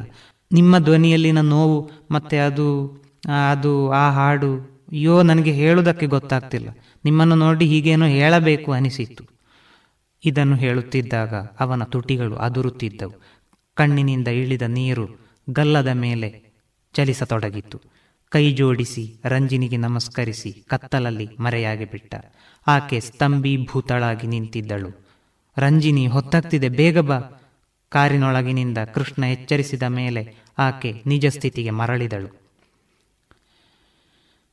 ಮರುದಿನ ಬೆಳಗಾಗುತ್ತಿದ್ದಂತೆ ದಿನಪತ್ರಿಕೆಯನ್ನು ಹಿಡಿದು ಒಳಗೆ ಬಂದ ಕೃಷ್ಣ ಅದರಲ್ಲಿ ರಂಜಿನಿಯ ಕಾರ್ಯಕ್ರಮದ ಬಗ್ಗೆ ವಿಮರ್ಶೆಗಳನ್ನು ಓದುತ್ತಿದ್ದಾಗ ಭೀಷ್ಮ ಬರೆದ ಕುಚೋದ್ಯದ ವಿಮರ್ಶೆಯನ್ನು ಓದಿ ರಂಜಿನಿಯನ್ನು ಕರೆದು ಪತ್ರಿಕೆಯನ್ನು ಅವಳಿಗೆ ನೀಡಿದಾಗ ಅವಳ ಮುಖದಲ್ಲಿ ಆತಂಕದ ಛಾಯೆ ಎಲ್ಲಷ್ಟು ಇರಲಿಲ್ಲ. ಓದಿದ ಮೇಲೆ ಅವಳು ನಗುತ್ತಾ ಪತ್ರಿಕೆಯನ್ನು ಅವನಿಗೆ ಹಿಂತಿರುಗಿಸಿದಳು. ಸೌಂದರ್ಯದಲ್ಲಿದ್ದಷ್ಟು ಗಾಢತೆ ಸಮಗ್ರತೆ ಹಾಡಿನಲ್ಲಿ ಇರಲಿಲ್ಲ ಎಂದು ವಿಮರ್ಶಿಸಿದ್ದಾರೆ. ಭೀಷ್ಮ ಈ ರೀತಿಯ ವಿಮರ್ಶೆಯನ್ನು ಬರೆದಿರುವುದರಿಂದ ನಿನಗೆ ಬೇಸರವಾಗುತ್ತಿರಬಹುದಲ್ಲವೇ? ಕಾಳಜಿಯಿಂದ ಪ್ರಶ್ನಿಸಿದ ಕೃಷ್ಣನನ್ನು ನೋಡಿ ಅವಳ ಮುಖದಲ್ಲಿ ಕಿರುನಗೆ ಮಿಂಚಿತು. ಹಾಗಲ್ಲ ಕೃಷ್ಣ, ನನ್ನ ಹಾಡಿಗೆ ಸೂಕ್ತ ಪ್ರತಿಕ್ರಿಯೆ ನಿನ್ನೆಯೇ ದೊರೆತಿದೆ. ಇದುವರೆಗೆ ಸಾಹಿತ್ಯ ಸಂಗಮದಲ್ಲಿ ಸುಭಾಷ್ ಪಟ್ಟಾಜೆ ಅವರಿಂದ ಕಥಾವಾಚನವನ್ನ ಕೇಳಿದಿರಿ. ಇನ್ನೀಗ ವೈದ್ಯ ದೇವೋಭವ ಕಾರ್ಯಕ್ರಮದಲ್ಲಿ ಕೋವಿಡ್ ಸಂದರ್ಭದಲ್ಲಿ ದಂತ ಆರೋಗ್ಯದ ಕುರಿತು ತೆಗೆದುಕೊಳ್ಳಬೇಕಾದ ಮುಂಜಾಗ್ರತಾ ಕ್ರಮದ ಕುರಿತು ಡಾಕ್ಟರ್ ಚರಣ್ ಕಜೆ ಅವರೊಂದಿಗಿನ ಸಂದರ್ಶನವನ್ನ ಕೇಳೋಣ. ಇವರನ್ನ ಸಂದರ್ಶಿಸಲಿದ್ದಾರೆ ಡಾಕ್ಟರ್ ವಿಜಯ ಸರಸ್ವತಿ. ಆತ್ಮೀಯ ಶ್ರೋತೃ ಬಾಂಧವರೇ, ರೇಡಿಯೋ ಪಂಚಜನ್ಯದ ವೈದ್ಯ ದೇವೋಭವ ಕಾರ್ಯಕ್ರಮಕ್ಕೆ ನಿಮಗೆಲ್ಲರಿಗೂ ಆತ್ಮೀಯವಾದಂಥ ಸ್ವಾಗತ. ಇಡೀ ಜಗತ್ತು ಇಂದು ಕೊರೋನಾ ಎಂಬ ವೈರಸ್ಸಿನ ದಾಳಿಗೆ ತುತ್ತಾಗಿ ಪಿಡುಗು ಎಲ್ಲರನ್ನ ಕಾಡುತ್ತಾ ಇದೆ. ಸಾಮಾಜಿಕ ಅಂತರವನ್ನು ಕಾಯ್ದುಕೊಂಡು ನಮ್ಮ ಸ್ವಯಂ ರಕ್ಷಣೆಯನ್ನು, ದೈಹಿಕ ಆರೋಗ್ಯವನ್ನು, ಮಾನಸಿಕ ಆರೋಗ್ಯವನ್ನು, ಸ್ವಸ್ಥತೆಯನ್ನು ಕಾಪಾಡುವಂಥ ಜವಾಬ್ದಾರಿ ನಮ್ಮೆಲ್ಲರ ಮೇಲಿದೆ. ಇಂದಿನ ನಮ್ಮ ಈ ವಿಶೇಷ ಸಂಚಿಕೆಯಲ್ಲಿ ನಮ್ಮೊಂದಿಗೆ ಲಭ್ಯರಿರುವಂಥ ವೈದ್ಯರು ಖ್ಯಾತ ದಂತ ವೈದ್ಯರಾಗಿರುವಂಥ ಡಾಕ್ಟರ್ ಚರಣ್ ಕಜೆಯವರು. ಡಾಕ್ಟರ್ ಚರಣ್ ಕಜೆಯವರು ತಮ್ಮ ಬಿ ಡಿ ಎಸ್ ಪದವಿಯನ್ನು ಶ್ರೀ ಧರ್ಮಸ್ಥಳ ಮಂಜುನಾಥೇಶ್ವರ ಡೆಂಟಲ್ ಕಾಲೇಜ್ ಧಾರವಾಡದಿಂದ ಪಡೆದಿದ್ದು, ತದನಂತರ ತಮ್ಮ ಎಂ ಡಿ ಎಸ್ ಪದವಿಯನ್ನು ಏನೋಪಯ್ಯ ಡೆಂಟಲ್ ಕಾಲೇಜ್ ದೇರ್ಲಕಟ್ಟೆ ಮಂಗಳೂರು ಇಲ್ಲಿಂದ ಪಡೆದಿರುತ್ತಾರೆ. ಕಳೆದ 19 ವರ್ಷಗಳಿಂದ ವಿಟ್ಲದಲ್ಲಿ ಕಜೆ ಡೆಂಟಲ್ ಕೇರ್ ಸೆಂಟರ್ನಲ್ಲಿ ತಮ್ಮ ದಂತ ಚಿಕಿತ್ಸಾ ಸೇವೆಯನ್ನು ನೀಡುತ್ತಾ ಬಂದಿರುವ ಶ್ರೀಯುತರು ಕೆವಿಜಿ ಡೆಂಟಲ್ ಕಾಲೇಜಿನಲ್ಲಿ ಕೂಡ ಉಪನ್ಯಾಸಕರಾಗಿ ಸೇವೆ ಸಲ್ಲಿಸ್ತಾ ಇದ್ದಾರೆ. ಇಂಡಿಯನ್ ಡೆಂಟಲ್ ಅಸೋಸಿಯೇಷನ್ ಪುತ್ತೂರು ಶಾಖೆಯ ವಿವಿಧ ಹುದ್ದೆಗಳನ್ನು ಯಶಸ್ವಿಯಾಗಿ ನಿರ್ವಹಿಸಿ ರೋಟರಿ ಕ್ಲಬ್ ವಿಟ್ಲ ಇದರ ಅಧ್ಯಕ್ಷರಾಗಿಯೂ ಕೂಡ ಸೇವೆ ಸಲ್ಲಿಸಿರುತ್ತಾರೆ. ಇವರನ್ನ ಈ ಕಾರ್ಯಕ್ರಮಕ್ಕೆ ಆತ್ಮೀಯವಾಗಿ ಸ್ವಾಗತಿಸ್ತಾ ಡಾಕ್ಟ್ರೇ ನಮಸ್ಕಾರ. ನಮಸ್ತೆ ಡಾಕ್ಟ್ರೇ, ನಾವು ಒಂದು ವಿಶೇಷವಾದಂಥ ಕಾರ್ಯಕ್ರಮದಲ್ಲಿ ಭಾಗಿಯಾಗ್ತಾ ಇದ್ದೇವೆ. ಇವತ್ತು ಇಡೀ ಪ್ರಪಂಚ ಕೊರೋನಾದ ದಾಳಿಗೆ ತುತ್ತಾಗಿ ಹಲವಾರು ಸಮಸ್ಯೆಗಳನ್ನು ಎದುರಿಸ್ತಾ ಇದೆ. ವೈದ್ಯಕೀಯ ಜಗತ್ತಿಗೂ ಕೂಡ ಹಲವಾರು ಸವಾಲುಗಳು ಕೂಡ ಇದೆ. ಮಾನವನ ದೇಹದಲ್ಲಿ ಬೇರೆ ಬೇರೆ ಅಂಗಗಳು ಯಾವ ರೀತಿ ಕಾರ್ಯವನ್ನು ನಿರ್ವಹಿಸ್ತದೋ ಅದೇ ರೀತಿಯಲ್ಲಿ ಅತ್ಯಂತ ಮುಖ್ಯವಾದ ಅಂಗ ಅಂತ ಕೂಡ ನಾವು ಹೇಳ್ಬೋದು, ಅದು ಮಾನವನ ಹಲ್ಲುಗಳು ಅಥವಾ ದಂತ. ಡಾಕ್ಟ್ರೇ, ಈ ಹಲ್ಲಿನ ರಚನೆ ಹೇಗೆ ಮತ್ತು ಅದರ ಬೆಳವಣಿಗೆಯ ಹಂತಗಳ ಬಗ್ಗೆ ಒಂದಿಷ್ಟು ಮಾಹಿತಿಯನ್ನು ತಿಳಿಸ್ತೀರಾ? ಖಂಡಿತ. ಬಾಯಿ ನಮ್ಮ ದೇಹದ ಹೆಬ್ಬಾಗಿಲು ಅಂತ ಹೇಳಿ ನಾವು ಹೇಳ್ತೇವೆ. ಹಲ್ಲು ಇದರ ಮುಖ್ಯವಾದಂಥ ಒಂದು ಅಂಗ. ನಮ್ಮ ದೇಹದ ಆರೋಗ್ಯಕ್ಕೆ ನಮ್ಮ ಬಾಯಿಯ ಆರೋಗ್ಯ, ಅದರಲ್ಲಿ ಕೂಡ ಹಲ್ಲಿನ ಆರೋಗ್ಯ ಅತಿ ಅಗತ್ಯ. ನಾವು ಎರಡು ವಿಧಗಳಂಥ ಹಲ್ಲುಗಳನ್ನು ಕಾಣ್ಬೋದು. ಒಂದು ಅಂತ ಹೇಳಿದರೆ ಹಾಲು ಹಲ್ಲುಗಳು ಅಂತೇಳಿ ಹೇಳುವಂಥದ್ದು, ಅಥವಾ ಮಿಲ್ಕ್ ಟೀತ್. ಮುಂದೆ ಶಾಶ್ವತ ಹಲ್ಲುಗಳು, ಅದು ಅಂತ ಹೇಳಿದರೆ permanent teeth. So milk teeth, ಈ ಹಾಲು ಹಲ್ಲುಗಳು ಸುಮಾರು 6 ತಿಂಗಳಿನಿಂದ 6 ವರ್ಷಗಳ ತನಕ 20 ನಂಬರ್ ಇರ್ತದೆ. ಶಾಶ್ವತ ಹಲ್ಲುಗಳು 32, ಅದು ಮುಂದೆ 6 ವರ್ಷದಿಂದ 12 ವರ್ಷಗಳ ತನಕ ಅದು ಹೋಗಿ ಬರ್ತದೆ. ಆ ಒಂದು ಪೀರಿಯಡನ್ನು ಮಿಕ್ಸ್ಡ್ ಡೆಂಟಿಷನ್ ಪೀರಿಯಡ್ ಅಂತೇಳಿ ನಾವು ಹೇಳ್ತೇವೆ. ಸರಿ. ಹಲ್ಲುಗಳಲ್ಲಿ ಈಗ ನಾವು ಬಾಯಿಯ ಒಳಗಡೆ ಕಾಣುವಂಥದ್ದು 2 ಪೋರ್ಷನ್ ಇರ್ತದೆ, ಕ್ರೌನ್ ಮತ್ತು ರೂಟ್ ಅಂತ ಹೇಳಿ. ಕ್ರೌನ್ ಅಂತ ಹೇಳಿದರೆ ನಾವು ಬಾಯಿಯ ಒಳಗಡೆ ಕಾಣುವಂಥದ್ದು, ರೂಟ್ ಅಂತ ಹೇಳಿದರೆ ನಮಗೆ ಕಾಣುವುದಿಲ್ಲ, ಅದು ಒಸಡಿನ ಒಳಗಡೆ ಇರ್ತದೆ. ಈ ಕ್ರೌನ್ ಹಲ್ಲಿನಲ್ಲಿ 3 ಲೇಯರ್ ಇರ್ತದೆ. ಒಂದು ಹೊರಗಡೆಯ ಲೇಯರ್ ಎನಾಮೆಲ್ ಅಂತ ಹೇಳಿ, ಅದರ ನೆಕ್ಸ್ಟ್ ಡೆಂಟಿನ್ ಅಂತ ಹೇಳಿ, ಅದರ ನೆಕ್ಸ್ಟ್ ಒಳಗಡೆ ಪಲ್ಪ್ ಅಂತ ಹೇಳಿ. ಎನಾಮೆಲ್ ಅಂತ ಹೇಳುವಂಥದ್ದು ನಮ್ಮ ದೇಹದ ಅತ್ಯಂತ ಬಲಿಷ್ಠವಾದಂಥ ಒಂದು ಅವಯವ ಅಂತ ಹೇಳ್ಬೋದು ನಾವು. ಸರಿ. Hardest substance in the body, ನಮ್ಮ ಎಲುಬಿಗಿಂತಲೂ ಕೂಡ ಗಟ್ಟಿ ಇರುವಂತಹ ಒಂದು ಸಬ್ಸ್ಟೆನ್ಸ್ ಅಂತ ಹೇಳಿದ್ರೆ ಹಲ್ಲಿನ ಮೇಲ್ಗಡೆಯ ಕವಚ, ಈ ಎನಾಮೆಲ್. ನಾವು ಹಲ್ಲುಗಳಿಂದ ಏನೇನು ಉಪಯೋಗ ಅಂತ ಹೇಳಿದ್ರೆ, ಹಲ್ಲು ನಮಗೆ ಜಗಿಲಿಕ್ಕೆ ಉಪಯೋಗ ಇದೆ, ಅಥವಾ ಸುಂದರವಾಗಿ ಕಾಣಲಿಕ್ಕೆ ಮತ್ತು ಮಾತಾಡಲಿಕ್ಕೆ, ಅಂದರೆ 3 ಅದರ ಉಪಯೋಗಗಳು. ಸರಿ ಡಾಕ್ಟ್ರೇ, ಈಗ ಸಾಮಾನ್ಯವಾಗಿ ಜನಸಾಮಾನ್ಯರಲ್ಲಿ ಕಾಡುವಂಥ ಹಲ್ಲಿನ ಸಮಸ್ಯೆಗಳು ಯಾವುವು? ಮುಖ್ಯವಾಗಿ ಮಕ್ಕಳಲ್ಲಿ, ಜೊತೆಗೆ ವಯಸ್ಕರಲ್ಲಿ ಹಾಗೂ ವೃದ್ಧಾಪ್ಯರಲ್ಲಿ, ಯಾಕೆಂದರೆ ಬೆಳವಣಿಗೆ ಹಂತವೂ ಕೂಡ ಅದೇ ರೀತಿ ಇದೆ. ಹಾಗಾಗಿ ಕಾಡುವಂಥ ಹಲ್ಲಿನ ಸಮಸ್ಯೆಗಳು ಯಾವುವು? ಪ್ರತಿಯೊಬ್ಬರಲ್ಲಿಯೂ, ಮಕ್ಕಳಲ್ಲಿ, ವಯಸ್ಕರಲ್ಲಿ, ವಯೋವೃದ್ಧರಲ್ಲಿ ಮುಖ್ಯವಾಗಿ ಕಾಡುವಂತಹ ಒಂದು ಸಮಸ್ಯೆ ಅಂತ ಹೇಳಿದ್ರೆ ದಂತಕ್ಷಯ ಅಥವಾ ದಂತಕುಳಿ ಅಥವಾ ಹುಳುಕು ಹಲ್ಲು ಅಂತ ಹೇಳ್ತೇವೆ. ಯಾವುದೇ ನೋವಾದರೂ ಆಗ್ಬೋದು, ಹಲ್ಲಿನ ನೋವು ತಡ್ಕೊಳ್ಳಿಕ್ಕೆ ಆಗೋದಿಲ್ಲ ಅಂತ ಹೇಳಿ ಹೇಳುವವರೇ ಹೆಚ್ಚು. ಈ ಮಕ್ಕಳಲ್ಲಿ ಕೂಡ ಮುಖ್ಯವಾಗಿ ಕಾಣುವಂಥದ್ದು ಈ ಹುಳುಕು ಹಲ್ಲುಗಳು, ಹಲ್ಲು ಅದರಿಂದಾಗಿ ನೋವು ಬರ್ಬೋದು, ಬಾವು ಬರ್ಬೋದು, ಕೀವು ಬರ್ಬೋದು.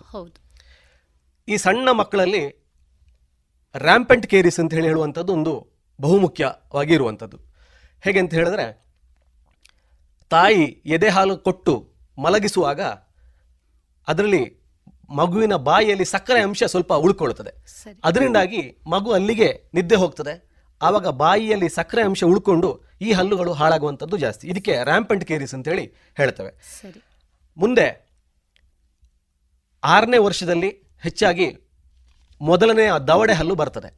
ಅದರ ಪಕ್ಕದಲ್ಲಿ ಹಳೆ ಹಲ್ಲು, ಹಾಳಾದ ಹಲ್ಲು ಇದ್ದರೆ ಇದರಿಂದ ಈ ಹೊಸ ಹಲ್ಲಿಗೆ ಹಲ್ಲು ಹಾಳಾಗುವಂಥದ್ದು ಸ್ಪ್ರೆಡ್ ಆಗ್ತದೆ. ಮುಂದೆ ಒಂದು 6-7 ವರ್ಷದಲ್ಲಿ ಎದುರಿನ ಹೊಸ ಹಲ್ಲುಗಳು ಬರ್ತದೆ. ಈ ಮಕ್ಕಳು 1ನೇ ಕ್ಲಾಸು 2ನೇ ಕ್ಲಾಸಲ್ಲಿ ಇರುವಾಗ ಹೆಚ್ಚಾಗಿ ಆಟ ಆಡ್ತಾರೆ ಬಯಲಲ್ಲಿ. ಅಂಥ ಸಂದರ್ಭದಲ್ಲಿ ಬಿದ್ದು ಏಟಾದರೆ ಹಲ್ಲು ಕಟ್ಟಾಗ್ತದೆ, ಅಥವಾ ಹಲ್ಲು ಇಡೀ ಪೂರ್ತಿ ಹಲ್ಲು ಎದ್ದು ಬರುವಂಥ ಒಂದು ಸಂದರ್ಭ ಇರ್ತದೆ. ಮತ್ತೆ ಬೇರೆ ಬೇರೆ ಈ ಸಣ್ಣ ಮಕ್ಕಳಲ್ಲಿರುವಂತಹ ಅಭ್ಯಾಸಗಳು, ಬೆರಳು ಚೀಪುವಂಥದ್ದು ಇರ್ಬೋದು, ನಾಲಗೆಯನ್ನು ಹೊರಗಡೆ ಹಾಕುವಂಥದ್ದು ಇರ್ಬೋದು, ಅಥವಾ ಬಾಯಿಯಲ್ಲಿ ಉಸಿರಾಡುವಂಥದ್ದು ಇರ್ಬೋದು, ಅಥವಾ ಹೊಸ ಹಲ್ಲುಗಳು ಬರುವಾಗ ವಕ್ರದಂತ ಅಂದರೆ ಹಲ್ಲುಗಳು ಮುಂದೆ ಹಿಂದೆ ಇರ್ತದೆ. ಇದು ಹೆಚ್ಚಾಗಿ ನಾವು ಸಣ್ಣ ಮಕ್ಕಳಲ್ಲಿ ಕಾಣುವಂತಹ ತೊಂದರೆಗಳು. ಮುಂದೆ ವಯಸ್ಕರಲ್ಲಿ ನಾನು ಆಗಲೇ ಹೇಳಿದಾಗೆ ಹಲ್ಲು ಹಾಳಾಗುವಂಥದ್ದು ಮುಖ್ಯವಾದ ಕಾರಣ ಅದುವೇ, ನೋವು ಬರ್ತದೆ. ಆಮೇಲೆ ಈ ಒಂದು 15 ವರ್ಷದ ನಂತರ ನಾವು ಎದುರು ಹಲ್ಲುಗಳು ಈ ವಕ್ರದಂತ ಇರುವುದನ್ನು ಸ್ಪಷ್ಟವಾಗಿ ನೋಟಿಸ್ ಮಾಡಬಹುದು. ಆಮೇಲೆ 18 ವರ್ಷದಿಂದ ನಂತರ ಕಡೆಯ ಹಲ್ಲು ಅಂದರೆ ಥರ್ಡ್ ಮೋಲಾರ್ ಬುದ್ಧಿ ಹಲ್ಲು ಅಂತ ಹೇಳುವಂಥದ್ದು ಅದು ಮೂಡುವಂತಹ ಆ ಸಂದರ್ಭದಲ್ಲಿ ನೋವು ಬರ್ಬೋದು, ಜ್ವರ ಬರ್ಬೋದು, ಬಾಯಿ ಆ ಮಾಡಲಿಕ್ಕೆ ಕಷ್ಟ ಆಗ್ಬೋದು. ಸರಿ, ಮುಂದೆ ಹಲ್ಲು ಸೌದು ಹೋದರೆ ಸೆನ್ಸೇಷನ್, ಹಲ್ಲು ಜುಮ್ಜುಮ್ ಆಗೋದು ಅಂತ ಹೇಳ್ತೇವೆ ನಾವು, ಅದು ಬರ್ಬೋದು. ಆಮೇಲೆ ಬಾಯಿ ಸ್ವಚ್ಛವಾಗಿ ಇಲ್ಲದಿದ್ದರೆ ಬಾಯಿ ವಾಸನೆ ಕೂಡ ಬರ್ಬೋದು. ಮುಂದೆ ವೃದ್ಧಾಪ್ಯದಲ್ಲಿ ಮುಖ್ಯವಾಗಿ ಬರುವಂಥದ್ದು ಒಸಡಿನ ತೊಂದರೆ. ಒಸಡಿನ ತೊಂದರೆಯಿಂದಾಗಿ ಬಾಯಿ ವಾಸನೆ ಬರ್ಬೋದು, ಹಲ್ಲಿನ ಬುಡದಲ್ಲಿ ಒಸಡಿನ ಬುಡದಲ್ಲಿ ರಕ್ತಸ್ರಾವ ಆಗ್ಬೋದು, ಮುಂದೆ ಹಲ್ಲು ಅಲುಗಾಡ್ಬೋದು. ಅಥವಾ ಕೆಲವು ಮೆಡಿಕೇಶನ್ಸ್ ಇದ್ದರೆ ಅಂದರೆ ಮದ್ದುಗಳು ಯಾವ್ದಾದ್ರು ತಗೊಳ್ತಾ ಇದ್ದಾರೆ ಅಂತ ಹೇಳಿ ಆದರೆ ಅದರಿಂದಾಗಿ ಬಾಯಿ ಡ್ರೈ ಆಗ್ಬೋದು. ನಮ್ಮ ಬಾಯಿಯ ಎಂಜಲು ಸೆಕ್ರೇಷನ್ ಕೂಡ ಕಡಿಮೆ ಆಗಿ ಡ್ರೈ ಮೌತ್ ಅಂತ ಹೇಳಿ ನಾವು ಹೇಳ್ತೇವೆ. ಇಂಥದ್ದು ನಾವು ಹೆಚ್ಚಾಗಿ ವೃದ್ಧಾಪ್ಯದಲ್ಲಿ ಕಾಣುವಂಥ ಸಮಸ್ಯೆಗಳು. ಡಾಕ್ಟ್ರೇ, ತಾವು ಹೇಳಿದ್ರಿ ಬಹುಶಃ ಬಾಲ್ಯದಲ್ಲಿ ಮಗು ತನ್ನ ಅರಿವಿಗೆ ಬರುವ ಮೊದಲೇ ಈ ಹಲ್ಲಿನ ಸಮಸ್ಯೆಗಳಿಗೆ ತುತ್ತಾಗುವಂಥ ಸಾಧ್ಯತೆ ಇದೆ. ಹಾಗಾಗಿ ಹೆತ್ತವರು ಮುಖ್ಯವಾಗಿ ಹಾಲುಡಿಸುವಂಥ ಅಮ್ಮ ಇರ್ಬೋದು ಅಥವಾ ಮನೆಯಲ್ಲಿ ಇರುವಂಥ ಹಿರಿಯರು ಅದಕ್ಕೆ ಸೂಕ್ತ ಕ್ರಮವನ್ನು ಕೈಗೊಂಡ್ರೆ ಬಾಲ್ಯದಲ್ಲಿ ಬರುವಂಥ ಸಮಸ್ಯೆಗಳನ್ನು ನಾವು ಬಹಳಷ್ಟು ನಿಭಾಯಿಸಬಹುದು ಅಂತ ತಾವು ಹೇಳಲಿಕ್ಕೆ ಇಷ್ಟಪಡ್ತೀರಲ್ವಾ ಡಾಕ್ಟ್ರೇ? ನಾನು ಈಗಾಗಲೇ ಹೇಳಿದಾಗೆ ಈ ರ್ಯಾಂಪೆಂಟ್ ಕೇರಿಸ್ ಹೇಳುವಂಥದ್ದು ಅದನ್ನು ಹಾಲುಣಿಸುವಂಥ ತಾಯಿ ಅದನ್ನು ಸ್ವಲ್ಪ ಮಟ್ಟಿಗೆ ತಡೆಗಟ್ಟಬಹುದು. ಹೇಗೆ ಅಂತ ಹೇಳಿದ್ರೆ, ಈ ಹಾಲುಣಿಸಿ ಹೆಚ್ಚಿನ ಮಕ್ಕಳು ಏನು ಮಾಡ್ತಾರೆ ಅಂತ ಹೇಳಿದ್ರೆ ಅಲ್ಲಿಗೆ ನಿದ್ದೆ ಹೋಗ್ತಾರೆ. ಅವಾಗ ತಮ್ಮ ಪಕ್ಕದಲ್ಲಿ ಸ್ವಲ್ಪ ನೀರನ್ನು ಇಟ್ಟುಕೊಂಡು ಮಗು ನಿದ್ದೆಗೆ ಹೋಗುವಾಗ 1 ಚಮಚದಷ್ಟು ನೀರನ್ನು ಕಡೆಗೆ ಕೊಟ್ಟರೆ ಆ ನೀರನ್ನು ಕೂಡ ಅಂದರೆ ಏನಾಗ್ತದೆ ಅಂತ ಹೇಳಿದ್ರೆ ಅದು ಈಗ ಬಾಯಿ ಮುಕ್ಕಳಿಸಿದ ಹಾಗೆ ಆಗ್ತದೆ, ಬಾಯಿ ತೊಳ್ಕೊಂಡ ಹಾಗೆ. ಅದನ್ನು ಕೊಟ್ಟು ಹಾಗೆ ಮಲಗಿಸ್ಬೇಕು. ಆವಾಗ ಸ್ವಲ್ಪ ಮಟ್ಟಿಗೆ ಬಾಯಿಯಲ್ಲಿ ಸಕ್ಕರೆ ಅಂಶ ಇರುವಂಥದ್ದು ಕಡಿಮೆ ಆಗುವಂಥ ಸಾಧ್ಯತೆಗಳಿದೆ. ಇನ್ನೂ ಒಂದು ಸಾಮಾನ್ಯವಾಗಿ ಕಂಡುಬರುವಂಥದ್ದು, ಈಗ ತಾವು ಹೇಳಿದ್ರಿ ಹಲ್ಲು ಅದರದ್ದೇ ಆದಂಥ ವಯಸ್ಸನ್ನು ಹೊಂದಿದೆ. ಅಂದರೆ ಬಾಲ್ಯದಲ್ಲಿ ಬರುವಂಥ ಹಲ್ಲುಗಳು ಒಂದು ಆರಂಭಿಕ 6 ತಿಂಗಳಿನಿಂದ ಹಲ್ಲು ಮೊಳೆಯಲು ಪ್ರಾರಂಭಿಸಿ ಬಹುಶಃ ಒಂದು 5 ರಿಂದ 6 ವರ್ಷದಾಗ ಆ ಹಲ್ಲುಗಳು ಉದುರಿ ಹೋಗುವಂಥದ್ದು. ಇಲ್ಲೂ ಒಂದು ಮುಖ್ಯವಾದಂಥ ಪ್ರಶ್ನೆ ಒಂದು ಕಂಡುಬರುತ್ತದೆ ಡಾಕ್ಟ್ರೆ, ಹಲ್ಲು ಯಾವ ರೀತಿ ಬಂದಿರ್ತದೆಯೋ ಅದೇ ರೀತಿ ಅದು ಹೋಗಬೇಕೆ? ಈಗ ನಾನು ಒಂದು ಉದಾಹರಣೆಯನ್ನು ಹೇಳೋದಾದ್ರೆ ಮೇಲಿನ 2 ಹಲ್ಲುಗಳು ಬಂದಿದೆ, ತದನಂತರ ಕೆಳಗಿನ ಹಲ್ಲುಗಳು ಬಂದಿದ್ದಾವೆ. ಈಗ ಹೋಗುವ ಸಂದರ್ಭದಲ್ಲಿ ಮೇಲೆ ಬಂದ ಪ್ರಥಮವಾಗಿ ಬಂದ ಹಲ್ಲು ಹೋಗುವ ಮೊದಲು ಇನ್ನೊಂದು ಹಲ್ಲು ಹೋಗುವಂತ ಸಾಧ್ಯತೆಗಳು ಇದೆ. ಇದು ಏನಾದರೂ ಸಮಸ್ಯೆಯೇ ಅಥವಾ ಇದ್ರ ಬಗ್ಗೆ ಒಂದಿಷ್ಟು ಮಾಹಿತಿಯನ್ನು ಕೊಡಬಹುದೇ? ಹಲ್ಲು, ಹಳೆ ಹಲ್ಲು ಹೇಗೆ ಬರ್ತದೆ ಅದೇ ತರ ಹೋಗ್ತದೆ ಅಂತ ಹೇಳೋದು ಕಷ್ಟ. ಹೆಚ್ಚಾಗಿ ನಾವು ಹೇಗೆ ಅಂತ ಹೇಳಿದ್ರೆ ಕೆಳಗಡೆಯ ದವಡೆಯ ಮಧ್ಯದ 2 ಹಲ್ಲುಗಳು 6 ವರ್ಷದಲ್ಲಿ ಹೋಗ್ತದೆ ಅಂತೇಳಿ ನಾವು ಹೇಳ್ತೇವೆ. ಅದು ನಾವು ಪ್ರತಿಯೊಂದಕ್ಕೂ ±2 ವರ್ಷವನ್ನು ನಾವು ಸೇರಿಸ್ತೇವೆ. ಈ 6 ವರ್ಷದಲ್ಲೇ ಹೋಗ್ಬೇಕು ಅಂತ ಹೇಳಿ ಏನಿಲ್ಲ, ಅಥವಾ ಒಂದು 8 ವರ್ಷ ತನಕ ಮುಂದೆ ಹೋಗ್ಲಿಕ್ಕೂ ಸಾಕು.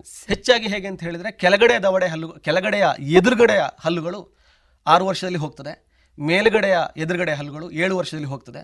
ಅದೇ ತರ 1 ವರ್ಷ ಗ್ಯಾಪಲ್ಲಿ ಹಲ್ಲುಗಳು ಉದುರಿ ಹೋಗ್ತದೆ. ಈ ಮೇಲಿನ ಹಲ್ಲು ಸುರುವಿಗೆ ಬಂದದ್ದು ಅದುವೇ ಹೋಗಬೇಕು ಅಂತ ಹೇಳಿ ಏನಿಲ್ಲ, ಹೆಚ್ಚಾಗಿ ಕೆಳಗಡೆ ಹಲ್ಲು ಹೋಗ್ತದೆ, ಕೆಲವೊಬ್ಬರಲ್ಲಿ ಮೇಲ್ಗಡೆ ಹೋಗ್ತದೆ. ಮತ್ತೆ ಇನ್ನೊಂದು, ನನ್ನ ಮಗನಿಗೆ ಅಥವಾ ನನ್ನ ಮಗಳಿಗೆ 8 ವರ್ಷ ಆಯಿತು, ಇನ್ನೂ ಕೂಡ ಹಲ್ಲು ಬರಲಿಲ್ಲ, ಇಂಥದ್ದು ಸಮಸ್ಯೆ ಹೆಚ್ಚಿನ ಪೇರೆಂಟ್ಸ್ ಅಲ್ಲಿ ನಾವು ಕಾಣ್ತೇವೆ ಅಂಥದ್ದು. ಅದಕ್ಕೆ ನಾನು ಹೇಳಿದಾಗೆ ಈ 2 ವರ್ಷ ±, ಅಂದ್ರೆ 6 ವರ್ಷದಲ್ಲಿ ಬರಬೇಕಾದಂತಹ ಹಲ್ಲು 8 ವರ್ಷ 9 ವರ್ಷ ತನಕ ಕೂಡ ಹೋಗುವಂತ ಸಾಧ್ಯತೆಗಳು, ಕಡೆಗೆ 12 ವರ್ಷದಲ್ಲಿ ಬರಬೇಕಾದಂತಹ ಹಲ್ಲು 14-15 ವರ್ಷ ತನಕ ಕೂಡ ಹೋಗುವಂತ ಸಾಧ್ಯತೆಗಳಿದೆ. ಇನ್ನೂ ಒಂದು ಮುಖ್ಯವಾಗಿ ಇವತ್ತು ನಾವು ಕೋವಿಡ್-19 ಅನ್ನುವಂಥ ಮಾರಕ ವೈರಸ್ಸಿಗೆ ತುತ್ತಾಗಿ ಬಹಳಷ್ಟು ಸಮಸ್ಯೆಗಳನ್ನು ಎದುರಿಸ್ತಾ ಇದ್ದೇವೆ. ನಮ್ಮ ದೇಶದಾದ್ಯಂತ ಹಾಗೂ ವಿಶ್ವದಾದ್ಯಂತ ಹಲವಾರು ಕ್ರಮಗಳನ್ನು ಕೂಡ ಇದಕ್ಕೆ ತೆಗೆದುಕೊಂಡಿದ್ದಾರೆ. ಮುಖ್ಯವಾಗಿ ದಂತವೈದ್ಯಕೀಯ ವಿಭಾಗಕ್ಕೆ ಬಂದಾಗ ಹಲ್ಲಿನ ಯಾವ ರೀತಿಯ ಸಮಸ್ಯೆಗಳು ಎದುರಾಗಬಹುದು, ಜೊತೆಗೆ ಮುನ್ನೆಚ್ಚರಿಕೆ ಕ್ರಮಗಳನ್ನು ಏನು ತೆಗೆದುಕೊಳ್ಬೋದು ಅಥವಾ ಯಾವ ರೀತಿಯ ಜಾಗರೂಕತೆಯನ್ನು ವಹಿಸಬೇಕು, ಇದ್ರ ಬಗ್ಗೆ ಮಾಹಿತಿಯನ್ನು ನೀಡ್ತೀರಾ ಡಾಕ್ಟ್ರೇ? ಈ ಕೋವಿಡ್-19 ಈ ಕೊರೋನಾ ವೈರಸ್ಸಿಂದಾಗಿ ಇಡೀ ಪ್ರಪಂಚವೇ ಒಂದು ಸಂದಿಗ್ಧ ಪರಿಸ್ಥಿತಿಯಲ್ಲಿ ಇದೆ. ಅದರಲ್ಲೂ ಕೂಡ ನಾವು ದಂತ ವೈದ್ಯರು ಮತ್ತಷ್ಟು ಜಾಸ್ತಿ ತೊಂದರೆಗೆ ಈಡಾಗಿದ್ದೇವೆ. ನಾವು ಈ ಕೊರೋನಾ ವೈರಸ್ ಅಥವಾ ಈ ಕೋವಿಡ್-19 ಈ ವೈರಸ್ಸಿನ ಬಾಧೆಯಿಂದಾಗಿ ಅಂದರೆ ನಾವು dental professions highest risk profession ಅಂತ ಹೇಳಿ ಲೆಕ್ಕ. ಯಾಕಂತ ಹೇಳಿದ್ರೆ ನಾವು ಬಾಯಿಯ ಒಳಗಡೆ ಏನು ಕೆಲಸ ಇದ್ದರೂ ಕೂಡ ನಮ್ಮದು ಬಾಯಿಯ ಒಳಗಡೆ ಅಂತ. ಹಾಗಾಗಿ ಈ ಎಂಜಲ್ನ ಮುಖಾಂತರ ಇದು ಬರುವ ಕಾರಣ ನಾವು ಮೊದಲಾಗಿ ನಾವು, ನಮ್ಮ ಕ್ಲಿನಿಕ್ಕಿನ ಅಸಿಸ್ಟೆಂಟ್ಗಳು, ನಮ್ಮ ಫ್ಯಾಮಿಲಿ ಮತ್ತು ನಮ್ಮ ಪೇಷಂಟ್, ಅದು ಅವರ ಆರೋಗ್ಯ ಅತಿ ಅಗತ್ಯ.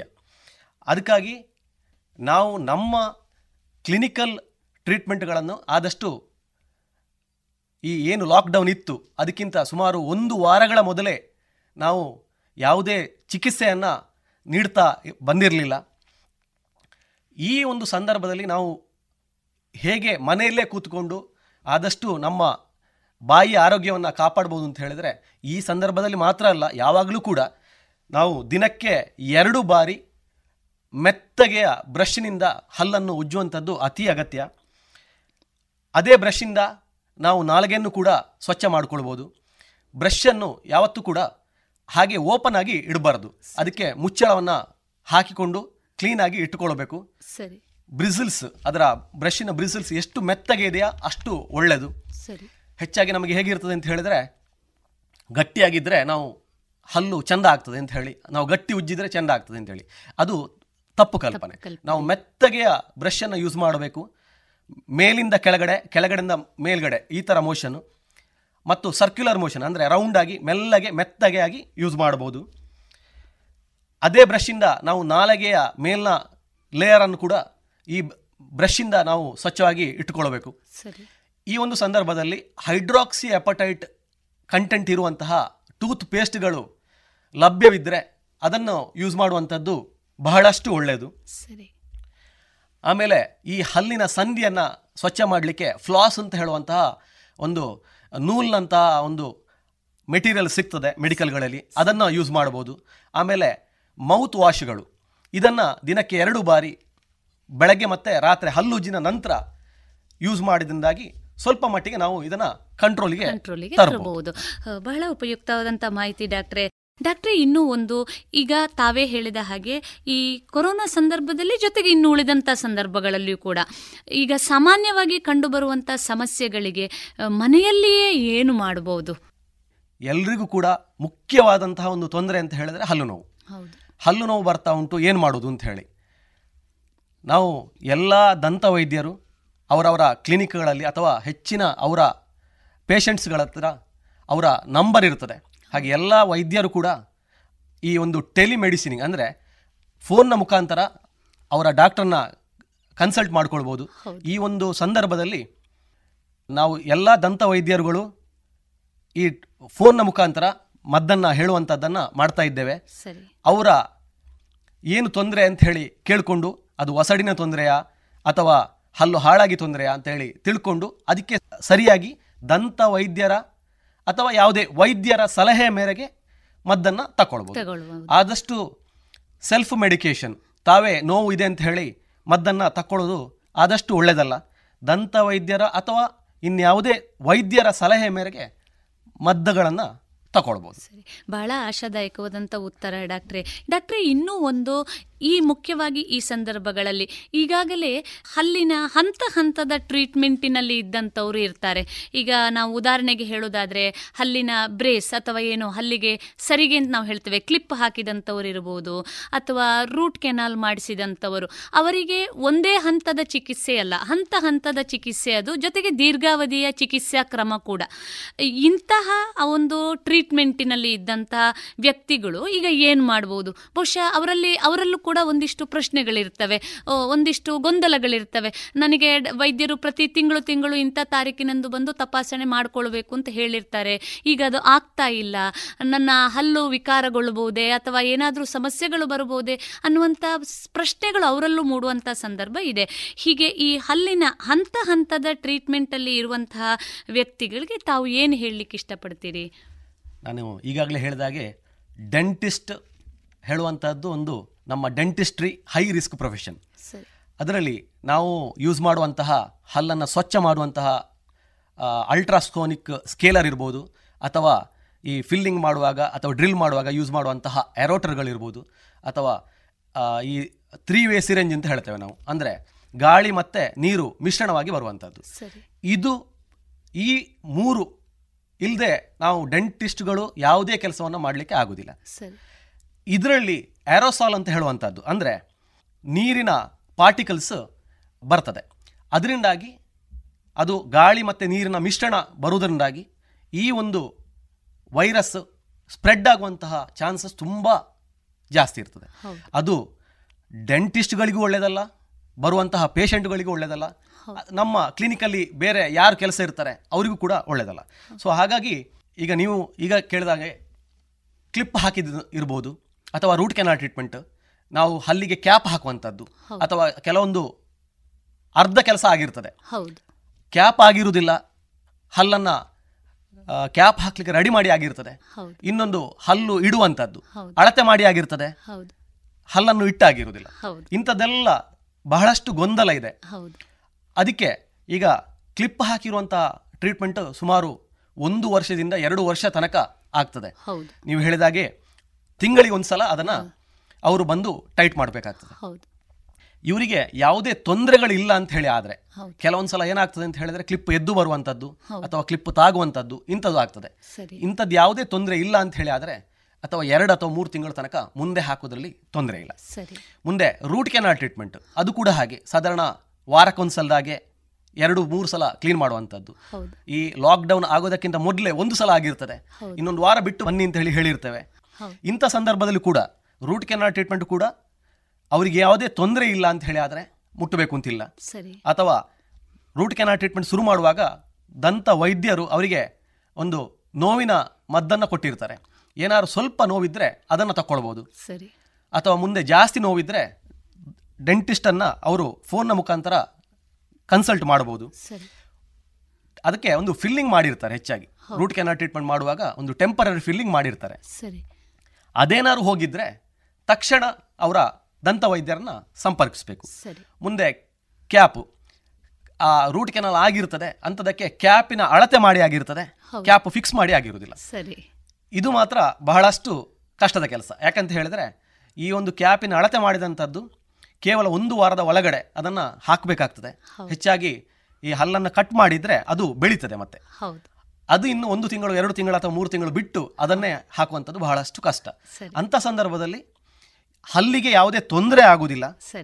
ಅಂಥ ಸಂದರ್ಭದಲ್ಲಿ ವಾಪಸ್ ಅದನ್ನ ಇನ್ನೊಂದು ಸಲ ಅಳತೆ ಮಾಡಿ ಹೊಸ ಕವರನ್ನು ಮಾಡಬೇಕಾಗ್ತದೆ. ಸರಿ, ಎಲ್ಲ ಸಮಸ್ಯೆಗಳಿಗೂ ಉತ್ತರಗಳಿದೆ ಅನ್ನುವಂಥ ತಮ್ಮ ಆಶಾದಾಯಕವಾದ ಉತ್ತರ ನಿಜವಾಗಿ ನಮ್ಮ ಶ್ರೋತೃಗಳಿಗೆ ಒಂದು ಭರವಸೆಯ ಮಾತು ಅಂತ ನಾನು ತಿಳ್ಕೊಳ್ತೇನೆ ಡಾಕ್ಟ್ರೆ. ಯಾಕೆಂದರೆ ಪ್ರತಿಯೊಬ್ಬನಲ್ಲೂ ಇವತ್ತು ಹಲವಾರು ಪ್ರಶ್ನೆಗಳಿದೆ, ಗೊಂದಲಗಳ ಜೊತೆಗೆ ಪ್ರಶ್ನೆಗಳಿದೆ. ನನಗೆ ಏನಾದರೂ ವೈಯಕ್ತಿಕವಾಗಿ ಸಮಸ್ಯೆಗಳಾಗಬಹುದೇ ಅನ್ನುವಂಥ ಪ್ರಶ್ನೆ ಎಲ್ಲರನ್ನೂ ಕಾಡ್ತಾ ಇದೆ.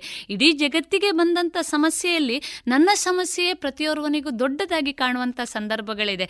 ಅಂಥ ಸಂದರ್ಭದಲ್ಲಿ ತಮ್ಮ ಈ ಉತ್ತರಗಳು ನಿಜವಾಗಿಯೂ ಕೂಡ ಒಂದಿಷ್ಟು ಸಮಾಧಾನ ನೀಡಬಹುದು ಅಂತ ನಾವು ತಿಳ್ಕೊಳ್ತೇವೆ ಡಾಕ್ಟ್ರೆ. ಇನ್ನೂ ಒಂದು ಮುಖ್ಯವಾಗಿ ತಾವು ಉಲ್ಲೇಖ ಮಾಡ್ತಾ ಹೇಳಿದ್ರಿ, ಸಾಮಾನ್ಯವಾಗಿ ಕಂಡುಬರುವಂತಹ ಸಮಸ್ಯೆಗಳಲ್ಲಿ ಹಲ್ಲಿನ ಸವಕಳಿಯೂ ಕೂಡ ಒಂದು ಅಂತ. ಈ ಹಲ್ಲಿನ ಸವಕಳಿ ಅಂದರೆ ಏನು ಮತ್ತು ಅದನ್ನು ಹೇಗೆ ತಡೆಗಟ್ಟಬಹುದು ಡಾಕ್ಟ್ರೆ? ಹಲ್ಲಿನ ಮೇಲ್ಪದರ ನಾನು ಈಗಾಗಲೇ ಹೇಳಿದಾಗೆ ಎನಾಮಲ್ ಅಂತ ಹೇಳುವಂಥದ್ದು ಬಹಳಷ್ಟು ಬಲಿಷ್ಠವಾದಂತಹ ಒಂದು ಹಲ್ಲಿನ ಲೇಯರ್. ಸರಿ, ಎಲುಬಿಗಿಂತಲೂ ಕೂಡ ಗಟ್ಟಿ ಇರುವಂತಹ ಈ ಒಂದು ಲೇಯರ್. ಸರಿ, ಇದು ಬೇರೆ ಬೇರೆ ಕಾರಣಗಳಿಂದ ಸವಿಯುತ್ತದೆ. ಸರಿ, ಈ ಸವಿಯುವುದಕ್ಕೆ ನಾವು ಹಲ್ಲಿನ ಸವಕಳಿ ಅಂತೇಳಿ ಹೇಳ್ಬೋದು. ಒಂದು ಫಿಸಿಯೋಲಾಜಿಕಲ್, ಅದಂತ ಹೇಳಿದ್ರೆ ಈಗ ನಮಗೆ ವಯಸ್ಸಾದಾಗೆ ಯೂಸ್ ಆಗಿ ಅದು ಸವಿಯುವಂಥದ್ದು. ಇನ್ನೊಂದು ನಾವು ಮಾಡುವಂಥದ್ದು ಅಂದರೆ ಗಟ್ಟಿಯಾದ ಬ್ರಷನ್ನು ಹಲ್ಲನ್ನು ಉಜ್ಜುವಂಥದ್ದು, ಅಥವಾ ಪೇಸ್ಟಿಗೆ ಉಪ್ಪು ಹಾಕಿ ಅಥವಾ ಬರೇ ಉಪ್ಪಿನಿಂದ ಹಲ್ಲು ಉಜ್ಜುವಂಥದ್ದು, ಅದರಿಂದಾಗಿ ಕೂಡ ಹಲ್ಲು ಸವಿತದೆ. ಆಮೇಲೆ ಬೇರೆ ಬೇರೆ ಅರೇಟೆಡ್ ಡ್ರಿಂಕ್ಸ್, ಕೋಲ್ಡ್ ಡ್ರಿಂಕ್ಸ್, ಮಾರ್ಕೆಟಲ್ಲಿ ಸಿಗುವಂಥ ಬೇರೆ ಬೇರೆ ಕೋಲ್ಡ್ ಡ್ರಿಂಕ್ಸ್ಗಳಿರ್ತವೆ, ಅದರಲ್ಲಿ ಆ್ಯಸಿಡ್ಗಳಿರ್ತದೆ, ಅದರಿಂದಾಗಿ ಕೂಡ ಹಲ್ಲು ಸವಿತದೆ.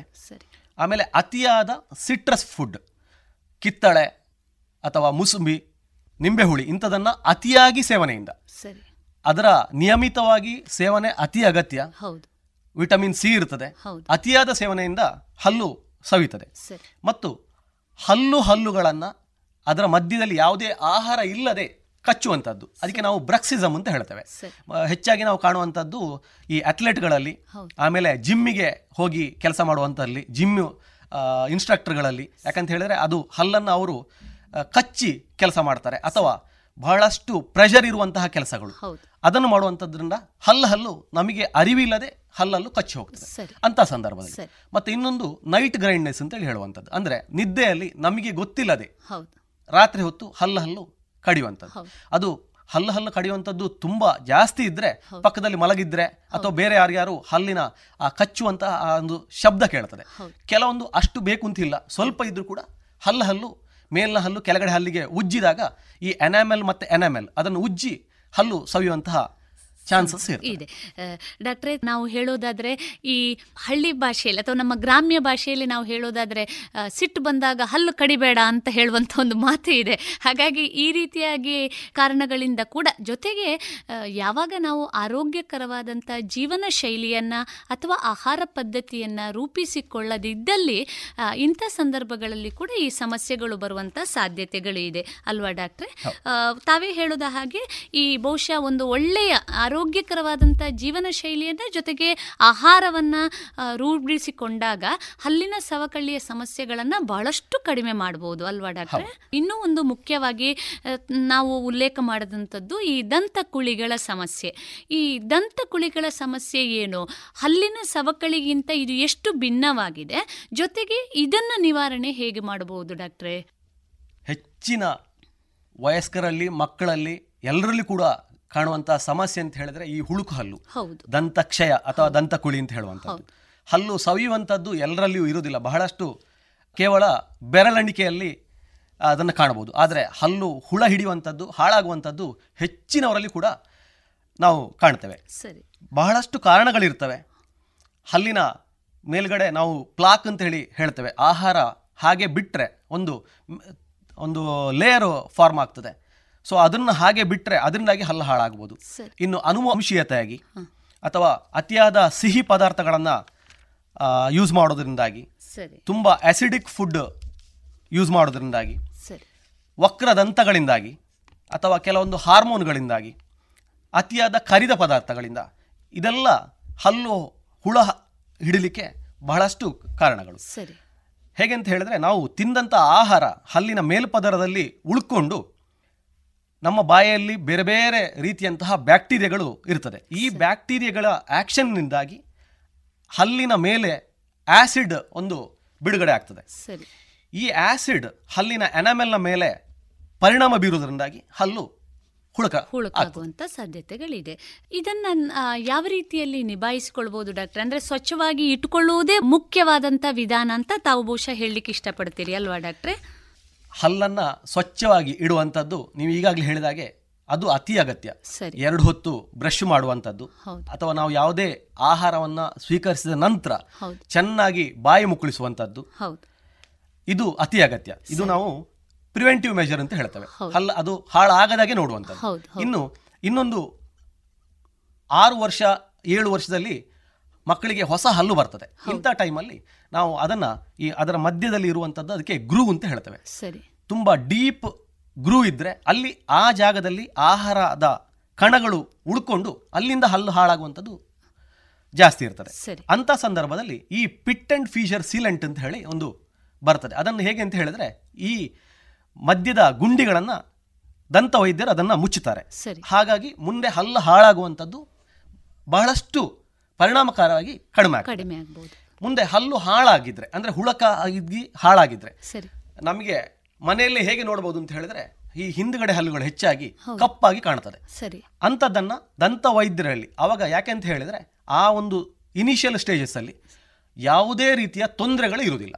ಅಂಥ ಸಂದರ್ಭದಲ್ಲಿ ದಂತ ವೈದ್ಯರನ್ನ ಭೇಟಿಯಾಗಿ ಅವರ ಹತ್ರ ಪರೀಕ್ಷಿಸಿಕೊಂಡು ಅದು ಹಾಳಾಗಿದೆ ಅಂತ ಹೇಳಿ, ಆದರೆ ಅದಕ್ಕೆ ಬೇರೆ ಬೇರೆ ರೀತಿಯಂತಹ ಫಿಲ್ಲಿಂಗ್ ಮೆಟೀರಿಯಲ್ಸ್ ಬರ್ತದೆ. ಆ ಹಾಳಾದ ಜಾಗವನ್ನು ದಂತ ವೈದ್ಯರು ಅದನ್ನು ಸ್ವಚ್ಛ ಮಾಡಿ ಅದಕ್ಕೆ ಬೇರೆ ಬೇರೆ ಫಿಲ್ಲಿಂಗ್ ಮೆಟೀರಿಯಲ್ಸ್ ಹಾಕಿದರೆ ಅದು ಮುಂದಕ್ಕೆ ಜಾಸ್ತಿ ಆಗುವುದಿಲ್ಲ. ಅದನ್ನು ಹಾಗೆ ಬಿಟ್ಟಿತು ಅಂತ ಹೇಳಿ ಆದರೆ ಅದು ಮುಂದೆ ಜಾಸ್ತಿ ಹಾಳಾಗಿ ನೋವು ಕೂಡ ಕೊಡುವ ಚಾನ್ಸಸ್ ಇದೆ. ಆಮೇಲೆ ಇನ್ನೊಂದು ಸಮಸ್ಯೆ ಅಂತ ಹೇಳಿದ್ರೆ ಸೆನ್ಸಿಟಿವಿಟಿ, ಹಲ್ಲು ಜುಮ್ಜುಮ್ ಆಗುವಂಥದ್ದು. ನಾವು ಏನೇ ಆಹಾರ ತಗೊಂಡ್ರೆ ಹಲ್ಲು ಜುಮ್ ಆಗುವುದು. ತಣ್ಣಗಿನ ಆಹಾರ ಇರಬಹುದು, ಬಿಸಿ ಆಹಾರ, ಕೆಲವೊಂದು ಸಂದರ್ಭಗಳಲ್ಲಿ ಅಂತ ಸಂದರ್ಭ ಬಹಳಷ್ಟು ಜಾಸ್ತಿ ಇರ್ತದೆ. ಅದಕ್ಕೆ ಮಾರ್ಕೆಟಲ್ಲಿ ನಮಗೆ ಬೇರೆ ಬೇರೆ ರೀತಿಯಂತಹ ಪೇಸ್ಟ್ಗಳು ಲಭ್ಯವಿದೆ.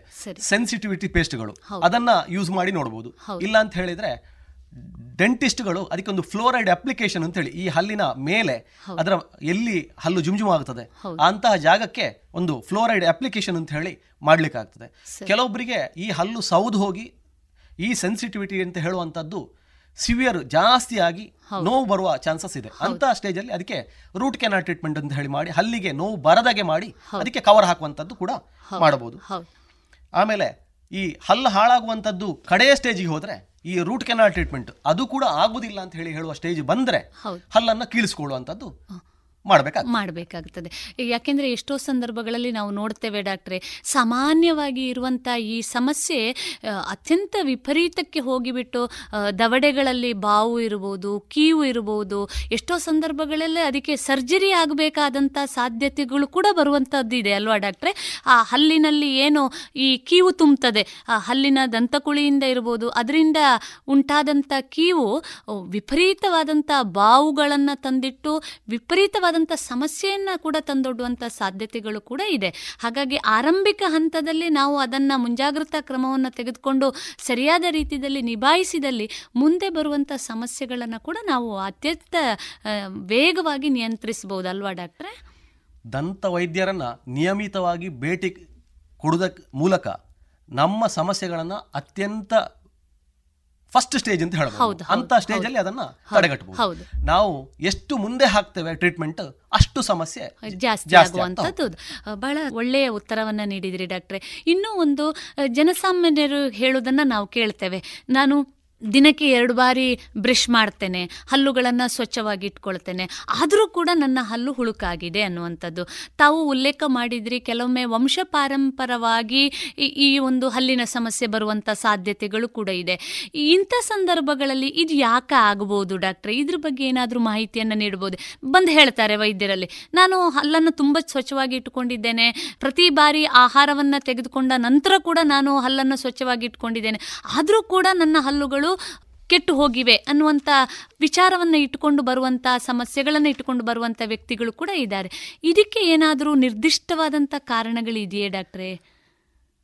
ಅನುವಂಶೀಯತೆಯಾಗಿ ವಂಶ ಪಾರಂಪರ್ಯವಾಗಿ ಹೆಚ್ಚಿನ ಹಲ್ಲುಗಳು ಅಥವಾ ದವಡೆಯ ತೊಂದರೆಗಳು ಬರ್ತದೆ. ಇಂಥದ್ದಕ್ಕೆ ಹೆಚ್ಚಾಗಿ ನಾವು ಈ ಅನುವಂಶೀಯತೆಯೇ ಕಾರಣ ಅಂತ ಹೇಳಿ ಹೆಚ್ಚಾಗಿ ಹೇಳ್ತೇವೆ. ಯಾಕಂತ ಹೇಳಿದ್ರೆ ನಮ್ಮ ತಂದೆ ತಾಯಿ, ಅಜ್ಜ ಅಜ್ಜಿ ಇಂಥದ್ದು ಅವರಿಗೆಲ್ಲ ಹಲ್ಲು ಹಾಳಾಗುವಂತಹ ರೀತಿ ಜಾಸ್ತಿ ಇದ್ರೆ ನಮಗೆ ಈ ಅದೊಂದು ಅನುವಂಶೀಯತೆಯಾಗಿ ಬರುವಂತಹ ಒಂದು ಕಾರಣ ಜಾಸ್ತಿ ಇರುತ್ತೆ ಡಾಕ್ಟರ್. ಇನ್ನೂ ಒಂದು, ಸಾಮಾನ್ಯವಾಗಿ ಇವತ್ತಿನ ಆಧುನಿಕ ಯುಗದಲ್ಲಿ ಬದುಕಿನಲ್ಲಿ ಸೌಂದರ್ಯವರ್ಧಕ ಚಿಕಿತ್ಸೆಯಾಗಿ ಹಲ್ಲಿಗೆ ಸರಿಗೆಗಳನ್ನು ಹಾಕುವಂಥದ್ದು ಅಥವಾ ಬ್ರೇಸನ್ನು ಹಾಕುವಂಥದ್ದು ನಡೀತಾ ಇದೆ. ಈ ಹಲ್ಲಿನ ವಕ್ರತೆ ಅನ್ನುವಂಥದ್ದು ಒಂದು ಸಮಸ್ಯೆ ಅಂತ ಕೂಡ ನಾವು ಅಂದುಕೊಳ್ಬೋದೋ ಏನೋ ಎಲ್ಲೋ ಒಂದು ಕಡೆಯಲ್ಲಿ. ಈ ಹಲ್ಲಿನ ವಕ್ರತೆಯನ್ನು ಆರಂಭಿಕ ಹಂತದಲ್ಲಿ ತಡೆಗಟ್ಟಬಹುದೇ? ಆರಂಭಿಕ ಹಂತದಲ್ಲಿ ಅಂತ ಹೇಳಿದರೆ ಹಲ್ಲುಗಳು ಸುಮಾರು 6-7 ವರ್ಷದಲ್ಲಿ ಬರುವಂತಹ ಒಂದು ಸಂದರ್ಭದಲ್ಲಿ ವಕ್ರವಾಗಿ ಕೆಲವು ಸಲ ಕಾಣ್ತದೆ. ಯಾಕೆ ಅಂತ ಹೇಳಿದ್ರೆ ಅಥವಾ ದೊಡ್ಡದಾಗಿ ಕಾಣುವಂಥದ್ದು. ಹೆಚ್ಚಿನ ಹೆತ್ತವರಲ್ಲಿ ಸಮಸ್ಯೆ ಅಂತ ಹೇಳಿದ್ರೆ ಮೊದಲಿನ ಹಲ್ಲು ಚಂದಕ್ಕೆ ಸಣ್ಣ ಇತ್ತು, ಈಗ ದೊಡ್ಡ ಬಂದಿದೆ, ಜಾಗ ಇಲ್ಲ ಅಲ್ಲಿ ಅಂತ ಹೇಳುವಂಥದ್ದು. ಹೆಚ್ಚಾಗಿ ನಾವು ದೊಡ್ಡ ಆಗಬೇಕಾದ್ರೆ ಮಗುವಿನ ಬೆಳವಣಿಗೆಯ ಸಂದರ್ಭದಲ್ಲಿ ಹಲ್ಲಿನ ಬೆಳವಣಿಗೆ ಯಾವ ರೀತಿಯಲ್ಲಿ ಬರ್ತದೆ ಅದೇ ಸ್ಟೇಜಲ್ಲಿ ಇರ್ತದೆ. ಒಂದೇ ಅಂತ ಹೇಳಿದ್ರೆ ಮಗುವಿನ ಬೆಳವಣಿಗೆ ಆಗುವಾಗ ದವಡೆಯಲ್ಲಿ ಜಾಗ ಸಾಕಾಗದಿದ್ರೆ ಅದು ಹಲ್ಲು ಸರಿಯಾಗಿ ಬರ್ತದೆ. ಇಲ್ಲ ಅಂತ ಹೇಳಿ ಆದರೆ ವಕ್ರವಾಗಿ ಬರ್ತದೆ. ಸುಮಾರು ಒಂದು 8-9 ವರ್ಷದಲ್ಲಿ ಮೇಲಿನ 3-4 ಹಲ್ಲು ಬರುವಾಗ ಅದು ವಕ್ರವಾಗಿ ಕಾಣುವ ಚಾನ್ಸಸ್ ಇರ್ತದೆ. ಅತಿಯಾದ ವಕ್ರ ಇದ್ರೆ ಅಥವಾ ಮುಂದೆ ಹಿಂದೆ ಇದ್ರೆ ಮೇಲಿನ ಹಲ್ಲು ಕೆಳಗಡೆ ಹಲ್ಲಿಂದ ಒಳಗಡೆ ನಿಂತ್ಕೊಂಡಿದೆ ಅಂತ ಹೇಳಿ ಆದರೆ ಅಂಥ ಸಂದರ್ಭದಲ್ಲಿ ನಾವು ಕೆಲವೊಂದು ಪ್ಲೇಟ್ಗಳು ಇದನ್ನು ಬಾಯಲ್ಲಿ ಕೊಟ್ಟು ಸಣ್ಣ ಮಟ್ಟಿಗೆ ಅದನ್ನು ಸರಿ ಮಾಡಬಹುದು. ಆಮೇಲೆ ಈ ದವಡೆಯ ಸಮಸ್ಯೆ ಬರುವಂಥದ್ದು ಹೆಚ್ಚಾಗಿ ಈ ಗ್ರೋಯಿಂಗ್ ಸ್ಟೇಜಲ್ಲಿ, ಅಂದರೆ ಈ ಬೆಳವಣಿಗೆಯ ಹಂತದಲ್ಲಿ ದವಡೆಯ ಸಮಸ್ಯೆ ಬರುವಂಥದ್ದು. ಈ ದವಡೆಯ ಸಮಸ್ಯೆಯನ್ನು ನಾವು ಆದಷ್ಟರ ಮಟ್ಟಿಗೆ ಈ ಬೆಳವಣಿಗೆಯ ಹಂತದಲ್ಲಿ ಅದನ್ನು ಸರಿ ಮಾಡಬೇಕು. ಅದಕ್ಕೆ ಬೇರೆ ಬೇರೆ ಪ್ಲೇಟ್ಗಳು, ಬೆಲ್ಟ್ಗಳು ಬರ್ತದೆ, ಹೆಡ್ ಗೇರ್ ಅಂತ ಹೇಳ್ತೇವೆ ನಾವು, ಅಂಥದನ್ನು ಹಾಕಿ ಆ ಒಂದು ಬೆಳವಣಿಗೆ ಹಂತದಲ್ಲಿ ಈ ದವಡೆಯ ಸಮಸ್ಯೆಯನ್ನು ಸರಿ ಮಾಡಬೇಕು. ಅದನ್ನು ಮುಂದೆ ಸರಿ ಮಾಡಲಿಕ್ಕೆ ಆಗ್ತದೆ, ಆದರೆ ಮುಂದೆ ಆದರೆ ಅದಕ್ಕೆ ಸರ್ಜರಿ ಬೇಕಾಗ್ತದೆ. ಈ ದವಡೆಯ ಹಂತವನ್ನು ಬೆಳವಣಿಗೆ ಹಂತದಲ್ಲಿ ಆದರೆ ಅತಿ ಸುಲಭದಲ್ಲಿ ಅದನ್ನು ಸರಿ ಮಾಡಬಹುದು. ಹಾಗೂ ಕೆಲವೊಂದು ಹಲ್ಲಿನ ವಕ್ರದಂಥವನ್ನು ಬೆಳವಣಿಗೆಯ ಸ್ಟೇಜಲ್ಲಿ ಸರಿ ಮಾಡ್ಬೋದು. ಆದರೆ ಸರಿಯಾಗಿ ಮಾಡುವಂಥದ್ದು ಎಲ್ಲ ಹಲ್ಲುಗಳು ಬಂದ ನಂತರ, ಅಂದ್ರೆ 12 ವರ್ಷದ ನಂತರ ಅಂತ ನಾವು ಹೇಳ್ತೇವೆ. ಯಾಕೆಂದ್ರೆ ಕೆಲವೊಂದು ಸಂದರ್ಭಗಳಲ್ಲಿ ಆರಂಭಿಕ ಹಂತದಲ್ಲಿ ಹಲ್ಲು ನಿಗದಿತ ಸ್ಥಾನದಲ್ಲಿ ಚೆನ್ನಾಗಿ ಇದ್ರೂ ಕೂಡ ಹೆಚ್ಚಿನ ಹಲ್ಲುಗಳು ಬಂದಾಗ ಆಮೇಲೆ ನಾವೇನು ಕ್ರೌಡಿಂಗ್ ಅಂತ ಹೇಳ್ತೇವೆ, ಆ ರೀತಿಯ ಸಮಸ್ಯೆಗಳು ಬರುವ ಸಾಧ್ಯತೆಗಳು ಇದೆ ಅಲ್ವಾ ಡಾಕ್ಟ್ರೆ? ಹಳೆ ಹಲ್ಲುಗಳು ಅಂದ್ರೆ ಈ ಮಿಲ್ಕ್ ಟೀತ್ ಅಂತ ಹೇಳುವಂತದ್ದು 20 ಇರ್ತದೆ, ಪರ್ಮನೆಂಟ್ ಹಲ್ಲು 32 ಬರ್ತದೆ. ಅಂದ್ರೆ ಒಂದು ಕೆಳಗಡೆ ದವಡೆಯಲ್ಲಿ 6 ಹಲ್ಲುಗಳು, ಮೇಲ್ನ ದವಡೆಯಲ್ಲಿ 6 ಹಲ್ಲುಗಳು ಜಾಸ್ತಿ ಬರ್ತದೆ. ಈ ಎಕ್ಸ್ಟ್ರಾ ಬರುವಂತದ್ದು ಅದಕ್ಕೆ ಪೂರಕವಾಗಿ ಈ ಮಗುವಿನ ಗ್ರೋತ್ ಇದ್ರೆ, ಬೆಳವಣಿಗೆ ಇದ್ರೆ ಈ ದವಡೆಯಲ್ಲಿ ಜಾಗ ಸಾಕಾಗದಿದ್ರೆ ಅದು ಕ್ರೌಡಿಂಗ್ ಅಂತ ನಾವು ಹೇಳ್ತೇವೆ. ಹಲ್ಲು ಮುಂದೆ ಹಿಂದೆಯಾಗಿ ನಾವು ಸುಲಭದಲ್ಲಿ ಹೇಳುವಂಥದ್ದು ಹೇಗೆ ಅಂತ ಹೇಳಿದ್ರೆ, ಈ ನಮ್ಮ ರಿಕ್ಷಾದಲ್ಲಿ 3 ಜನ ಕೂತ್ಕೊಳ್ಳುವಂತಹ ಜಾಗದಲ್ಲಿ 4 ಜನ ಕೂತ್ಕೊಂಡಾಗೆ, ಮುಂದೆ ಹಿಂದೆ ಕೂತ್ಕೊಂಡಾಗೆ ಆ ತರ ಬರ್ತದೆ. ಅಂಥದ್ರಲ್ಲಿ ನಾವು ಜಾಗ ಅದಕ್ಕೆ ಮಾಡಿ ಕೊಡಬೇಕಾಗ್ತದೆ. ಅದು ಮುಂದಕ್ಕೆ ಎಲ್ಲ ಹಲ್ಲು ಬಂದ ನಂತರ ಅದನ್ನು ಜಾಗ ಮಾಡಿಕೊಡ್ಬೇಕು. ಸರಿ, ಬಹಳ ಉಪಯುಕ್ತವಾದ ಮಾಹಿತಿಯನ್ನು ನೀಡಿದ್ರಿ ಡಾಕ್ಟ್ರೆ. ಇನ್ನೂ ಒಂದು ಮುಖ್ಯವಾದಂಥ ಪ್ರಶ್ನೆ, ಈ ಮಕ್ಕಳಲ್ಲಿ ಪೌಷ್ಟಿಕಾಂಶದ ಕೊರತೆಯಿಂದ ಹಲ್ಲಿನ ಬೆಳವಣಿಗೆಯಲ್ಲಿ ಹಾಗೂ ಇನ್ನಿತರ ಸಮಸ್ಯೆಗಳು ಬರುವಂಥ ಸಾಧ್ಯತೆಗಳಿವೆಯೇ? ಖಂಡಿತವಾಗಿ ನಮ್ಮ ದೇಹದ ಆರೋಗ್ಯಕ್ಕೆ, ಹಲ್ಲಿನ ಆರೋಗ್ಯಕ್ಕೆ, ದವಡೆಯ ಆರೋಗ್ಯಕ್ಕೆ ಈ ಪೌಷ್ಟಿಕಾಂಶ ಅಂತ ಹೇಳುವಂಥದ್ದು ಅತಿ ಅಗತ್ಯ. ಸರಿ, ಹಲ್ಲಿನ ಆರೋಗ್ಯಕ್ಕೆ ಸಂಬಂಧಪಟ್ಟಂತೆ ಬೇರೆ ಬೇರೆ ಪ್ರೋಟೀನ್ಗಳು ಅಗತ್ಯ. ಸರಿ, ಕ್ಯಾಲ್ಸಿಯಂ ಯುಕ್ತ ಆಹಾರ, ನಾವು ಹಾಲು ಅಥವಾ ಹಾಲಿನ ಪದಾರ್ಥ ಅಂತ ಹೇಳ್ತೇವೆ. ವಿಟಮಿನ್ಗಳು ಬೇರೆ ಬೇರೆ, ವಿಟಮಿನ್ A, C, D ಇದು ಅತಿ ಅಗತ್ಯ ಹಲ್ಲಿಗೆ. ಸರಿ, ವಿಟಮಿನ್ A ಯುಕ್ತ ಆಹಾರ ಅಂತ ಹೇಳಿದ್ರೆ ಮೊಟ್ಟೆ ಇರ್ಬೋದು, ಕ್ಯಾರೆಟ್, ಕಾಡ್ ಲಿವರ್ ಆಯಿಲ್ ಇಂಥದ್ದು. ವಿಟಮಿನ್ C ಯುಕ್ತ ಆಹಾರ ಆರೆಂಜ್. ನಾನು ಆಗ ಹೇಳಿದೆ ಅತಿಯಾದ ಆಹಾರ, ಅತಿಯಾದ ಸಿಟ್ರಸ್ ಫುಡ್ ಒಳ್ಳೆಯದಲ್ಲ. ಆದರೆ ಆರೆಂಜ್ ಇಂಥ ಸಿಟ್ರಸ್ ಫುಡ್ ಹಲ್ಲಿನ ಬೆಳವಣಿಗೆಗೆ ಅತಿ ಅಗತ್ಯ.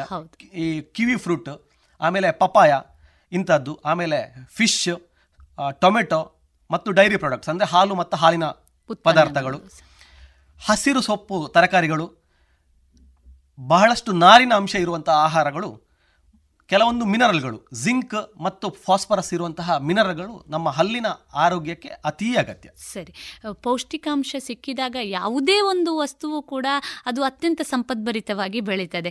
ಅದೇ ರೀತಿಯಲ್ಲಿ ಇನ್ನೊಂದು ಮಾತು ಇದೆ, ಅತಿಯಾದರೆ ಅಮೃತವೂ ವಿಷ ಅಂತ.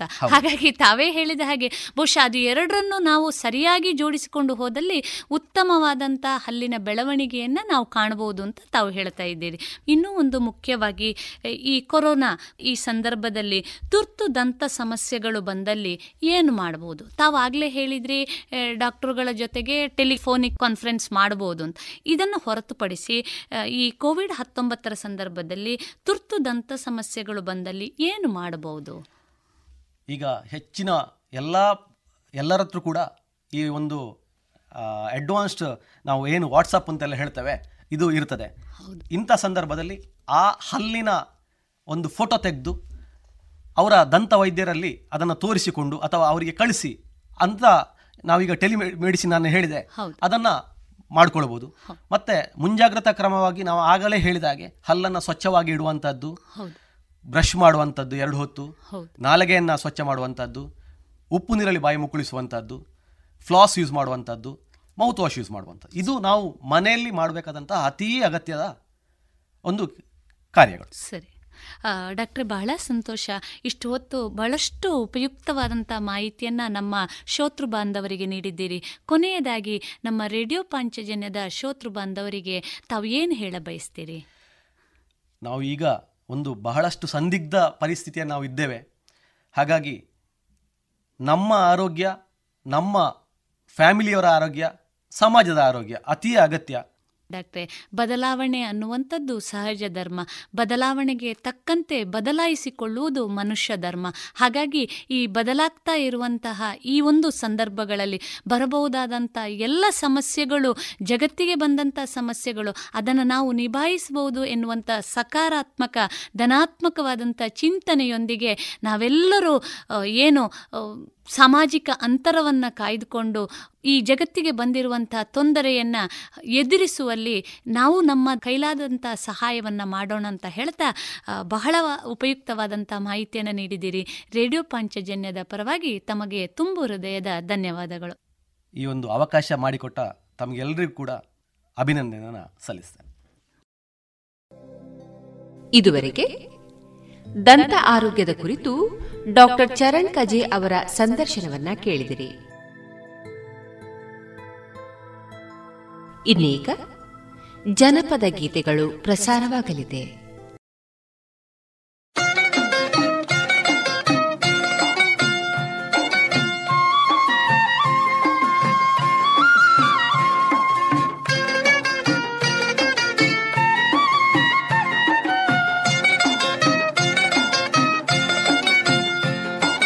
ಮಾಯದಂಥ ಮಳೆ ಬಂತಣ್ಣ ಮದಗಾದ ಕೆರೆಗೆ, ಮಾಯದಂಥ ಮಳೆ ಬಂತಣ್ಣ ಮದಗಾದ ಕೆರೆಗೆ, ಅಂಗೈಯಷ್ಟು ಮೊಡನಾಗಿ ಭೂಮಿ ತುಕದ ಗಾಳಿ ಬಿಸಿ, ಭೂಮಿ ತುಕದ ಗಾಳಿ ಬಿಸಿ, ಭೂಮಿ ತುಕದ ಗಾಳಿ ಬಿಸಿ, ಗುಡಗಿ ಗೂಡಾಗಿ ಚಲಿದಳು ಗಂಗಮ್ಮ ತಾಯಿ, ಗೂಡಾಗಿ ಚೆಲ್ಲಿದಳು ಗಂಗಮ್ಮ ತಾಯಿ. ಮಾಯದಂಥ ಮಳೆ ಬಂತಣ್ಣ ಮದಗಾದ ಕೆರೆಗೆ, ಮಾಯದಂಥ ಮಳೆ ಬಂತಣ್ಣ ಮದಗಾದ ಕೆರೆಗೆ.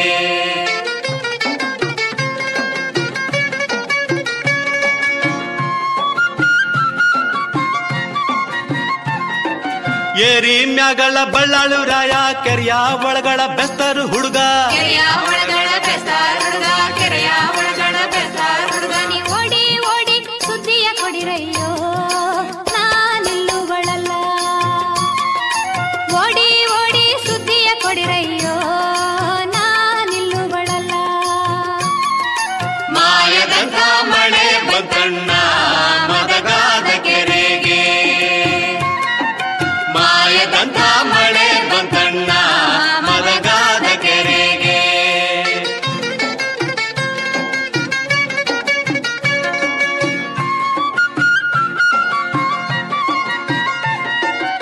ಆರು ಸಾವಿರ ಒಡ್ಡರ ಕರ್ಸಿ, 3,000 ಗುದ್ದಲಿ ತರಿಸಿ, 3,000 ಗುದ್ದಲಿ ತರಿಸಿ, 3,000 ಗುದ್ದಲಿ ತರಿಸಿ, ಸೋಲು ಸೋಲಿಗೆ ಮಣ್ಣನ್ನು ಹಾಕಿಸಯ್ಯೋ ನಾನಿಲ್ಲುಗಳಲ್ಲ, ಸೋಲು ಸೋಲಿಗೆ ಮಣ್ಣನ್ನು ಹಾಕಿಸಯ್ಯೋ ನಾನಿಲ್ಲುಗಳಲ್ಲ. ಮಾಯದಂಥ ಮಳೆ ಬಂತಣ್ಣ ಮದಗಾದ ಕೆರೆಗೆ, ಮಾಯದಂಥ ಮಳೆ ಬಂತಣ್ಣ ಮದಗಾದ ಕೆರೆಗೆ.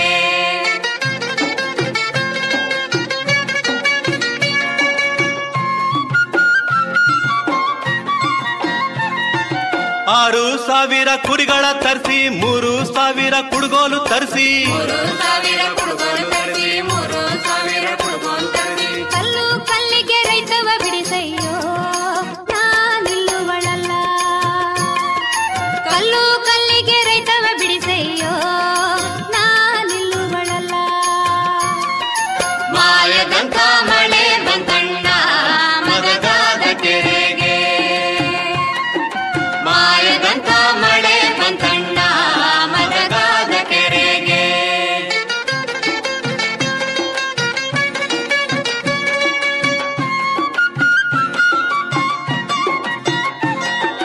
ಒಂದು ಬಂಡಿಲಿ ವಿಳೆ ದಡ್ಕೆ, ಒಂದು ಬಂಡಿಲಿ ಚಿಗಳಿ ತಮಟ, ಒಂದು ಬಂಡಿಲಿ ಚಿಗಳಿ ತಮಟ, ಒಂದು ಬಂಡಿಲಿ ಚಿಗಳಿ ತಮಟ, ಮೂಲೆ ಮೂಲೆಗೆ ಗಂಗಮ್ನ ಮಾಡಿಸಯ್ಯೋ ನಾನಿಲ್ಲುಗಳಲ್ಲ, ಮೂಲೆ ಮೂಲೆಗೆ ಗಂಗಮ್ನ ಮಾಡಿಸಯ್ಯೋ ನಾನಿಲ್ಲುಗಳಲ್ಲ.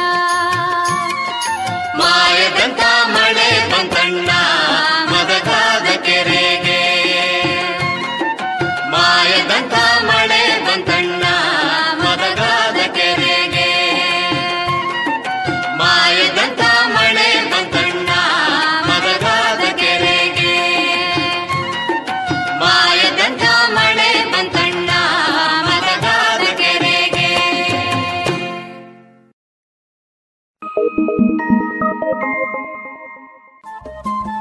ರೇಡಿಯೋ ಪಾಂಚಜನ್ಯ 90.8 FM ಸಮುದಾಯ ಬಾನುಲಿ ಕೇಂದ್ರ ಪುತ್ತೂರು. ಇದು ಜೀವ ಜೀವದ ಸ್ವರ ಸಂಚಾರ.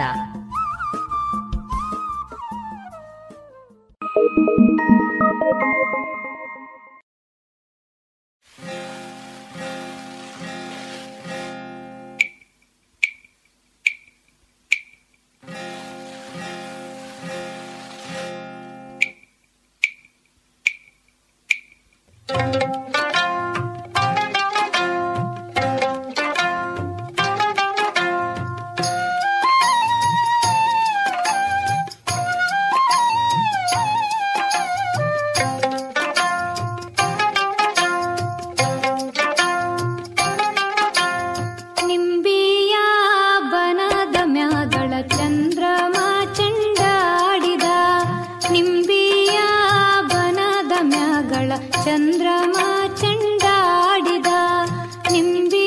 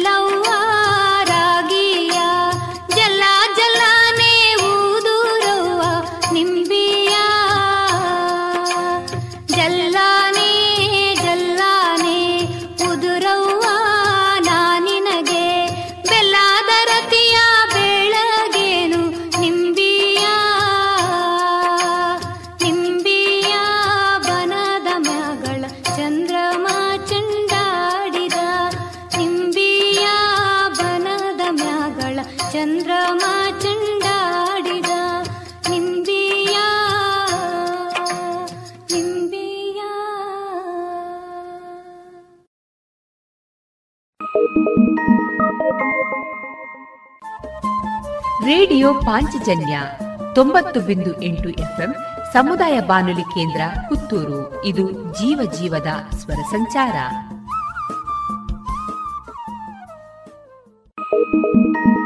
ಮಾಲೆ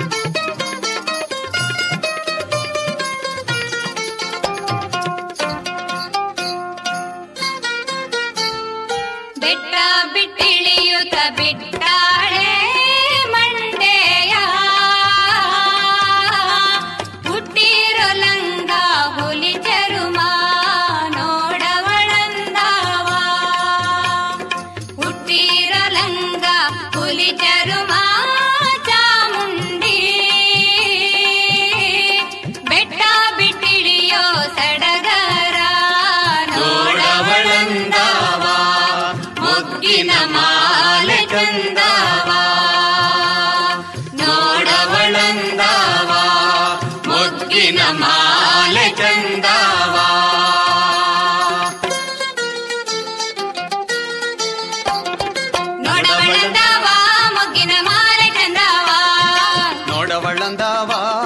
ಮಾಲೆ ಚಂದವಾ ನೋಡವಳಂದವಾ ಮೊಗ್ಗಿನ ಮಾಲೆ ಚಂದವಾ ನೋಡವಳಂದವಾ ಮೊಗ್ಗಿನ ಮಾಲೆ ಚಂದವಾ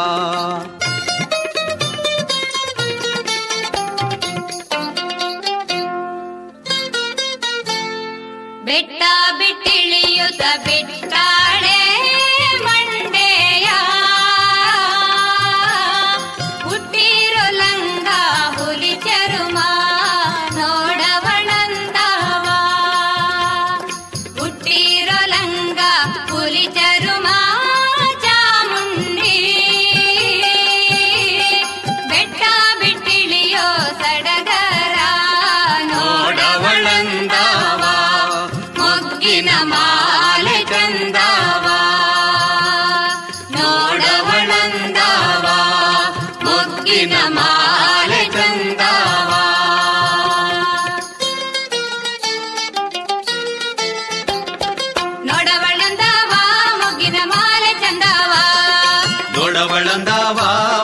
ಮಾಲೆ ಚಂದವಾ ದೊಡವಳಂದವಾ ಮೊಗ್ಗಿನ ಮಾಲೆ ಚಂದವಾ ದೊಡವಳಂದವಾ ಮೊಗ್ಗಿನ ಮಾಲೆ ಚಂದವಾ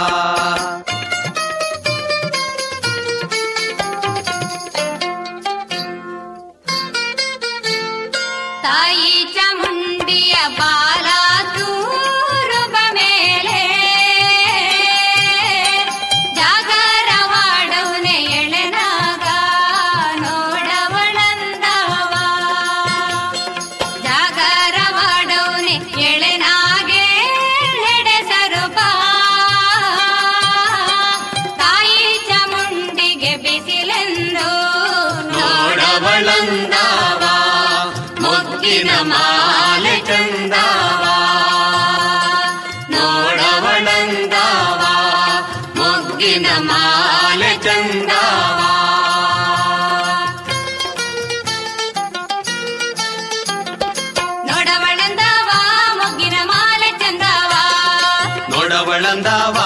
ಮೊಗ್ಗಿನ ಮಾಲೆ ಚಂದವ ನೋಡವಳಂದವ ಮೊಗ್ಗಿನ ಮಾಲೆ ಚಂದವ ನೋಡವಳಂದವ ಮೊಗ್ಗಿನ ಮಾಲೆ ಚಂದವ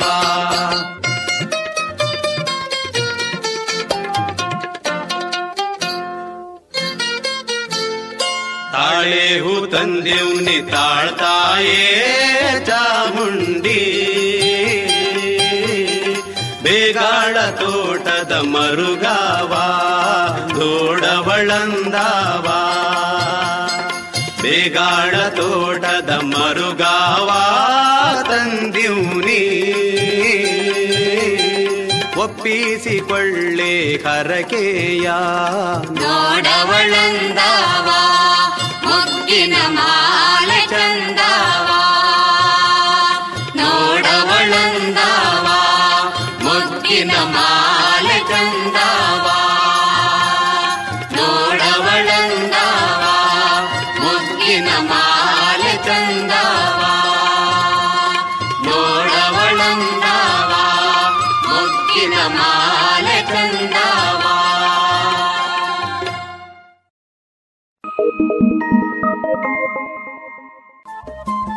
ರೇಡಿಯೋ ಪಾಂಚಜನ್ಯ 90.8 FM ಸಮುದಾಯ ಬಾನುಲಿ ಕೇಂದ್ರ ಪುತ್ತೂರು. ಇದು ಜೀವ ಜೀವದ ಸ್ವರ ಸಂಚಾರ.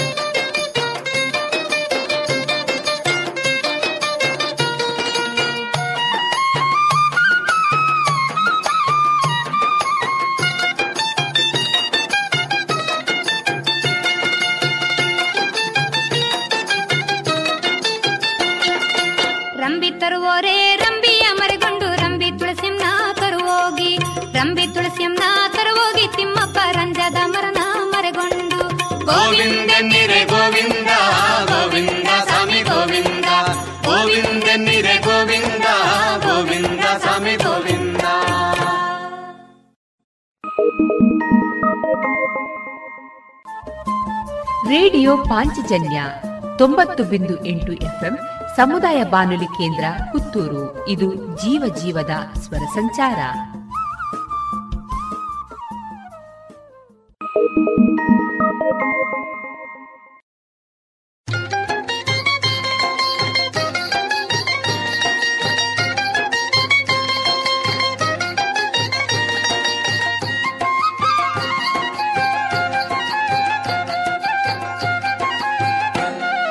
ನವಾಲೆ ಬಂತಪ್ಪ ನವಾಲೆ ಸೊಗೆಯ ಬಣ್ಣದ ನವಾಲೆ ನವಾಲೆ ಬಂತಪ್ಪ ನವಾಲೆ ಸೊಗೆಯ ಬಣ್ಣದ ನವಾಲೆ ನವಾಲೆ ಬಂತಪ್ಪ ನವಾಲೆ ಸೊಗೆಯ ಬಣ್ಣದ ನವಾಲೆ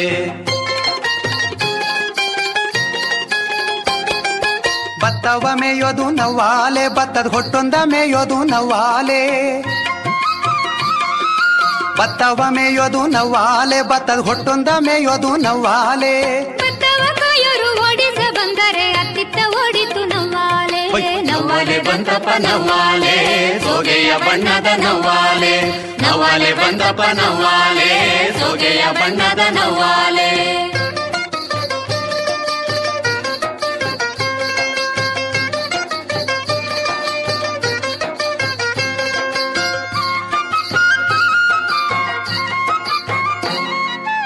ರಾಗಿ ಎಮೆಯೋದು ನವಾಲೆ, ರಾಗಿ ಹೊಟ್ಟೊಂದ ಮೇಯೋದು ನವಾಲೆ,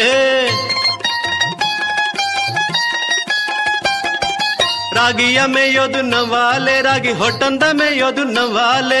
ರಾಗಿಯರು ಓಡಿಸ ಬಂದರೆ ರಾಗವ ಪಾಡಿತು ನವಾಲೆ, ನವಾಲೆ ಬಂದಪ್ಪ ನವಾಲೆ, ಸೋಗೆಯ ಬಣ್ಣದ ನವಾಲೆ, ನವಾಲೆ ಬಂದಪ್ಪ ನವಾಲೆ, ಸೋಗೆಯ ಬಣ್ಣದ ನವಾಲೆ.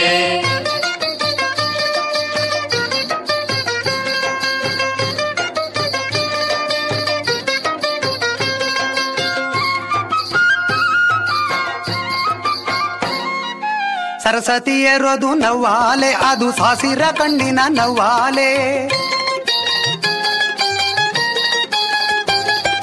ಸರಸ್ವತಿಯರದು ನವ್ವಾಲೆ, ಅದು ಸಾಸಿರ ಕಣ್ಣಿನ ನವ್ವಾಲೆ. ಸರಸ್ವತಿಯರಿ ಕೊಂಡಲಿ ದಾಡಿ ಬರುವಾಗ ಜಾಗರವಾಡಿತು ನವ್ವಾಲೆ, ನವ್ವಾಲೆ ಬಂತಪ್ಪ ನವ್ವಾಲೆ, ಸೋಗೆಯ ಬಣ್ಣದ ನವ್ವಾಲೆ, ನವ್ವಾಲೆ ಬಂತಪ್ಪ ನವ್ವಾಲೆ, ಸೋಗೆಯ ಬಣ್ಣದ ನವ್ವಾಲೆ, ನವ್ವಾಲೆ ಬಂತಪ್ಪ ನವ್ವಾಲೆ, ಸೋಗೆಯ ಬಣ್ಣದ ನವ್ವಾಲೆ, ನವ್ವಾಲೆ ಬಂತಪ್ಪ ನವ್ವಾಲೆ, ಸೋಗೆಯ ಬಣ್ಣದ ನವ್ವಾಲೆ.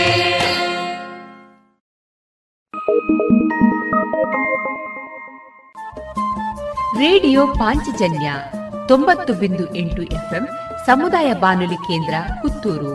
ಇದು ಜೀವ ಜೀವದ ಸ್ವರ ಸಂಚಾರ.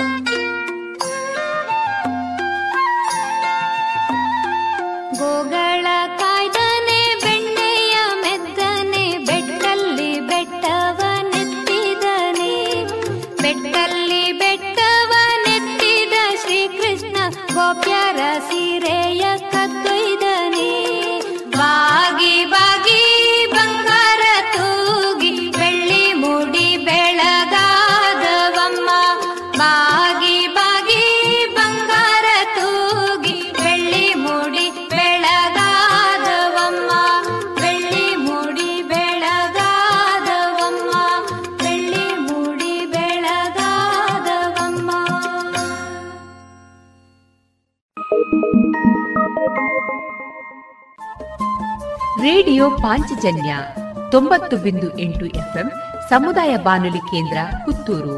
ಇದು ಜೀವ ಜೀವದ ಸ್ವರ ಸಂಚಾರ.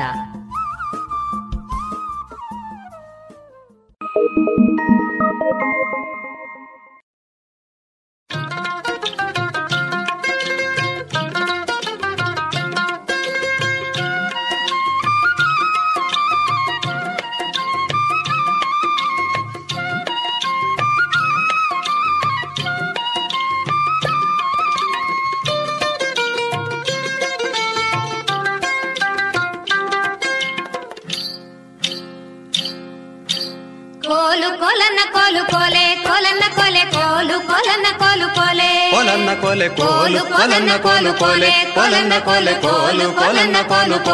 కొలన్న కోలే కోలు కొలన్న కోలు కోలే.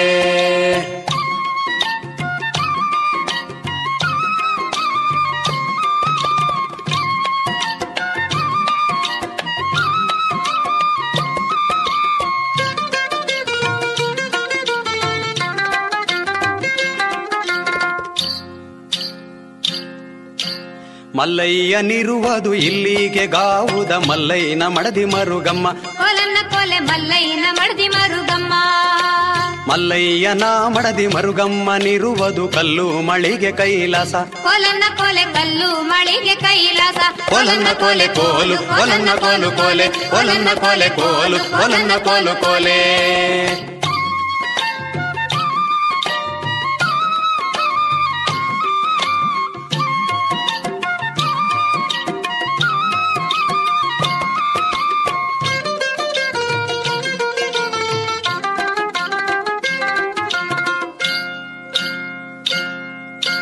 ಮಲ್ಲಯ್ಯ ಶಿವನಿ ವೆಲ್ಲಿ ಬಿಡಿಕೆ ಬಿಟ್ರೆ ಮಲ್ಲಿಗೆ ಬೆಳುವ ಮತಿ ಘಟ್ಟ ಕೊಲನ್ನ ಕೊಲೆ ಮಲ್ಲಿಗೆ ಬೆಳುವ ಮತಿ ಘಟ್ಟ ಮಲ್ಲಿಗೆ ಬೆಳೆವೋ ಮತಿ ಘಟ್ಟುರ ಮುಂದೆ ಬಯಲಾಗೆ ಬಿಟ್ರು ಪರುಸೆಯ ಕೊಲನ್ನ ಕೊಲೆ ಬಯಲಾಗೆ ಬಿಟ್ರು ಪರುಸೆಯ ಕೊಲನ್ನ ಕೊಲೆ ಕೋಲು ಕೊಲನ್ನ ಕೋಲು ಕೊಲೆ ಕೊಲನ್ನ ಕೊಲೆ ಕೋಲು ಕೊಲನ್ನ ಕೋಲು ಕೊಲೆ.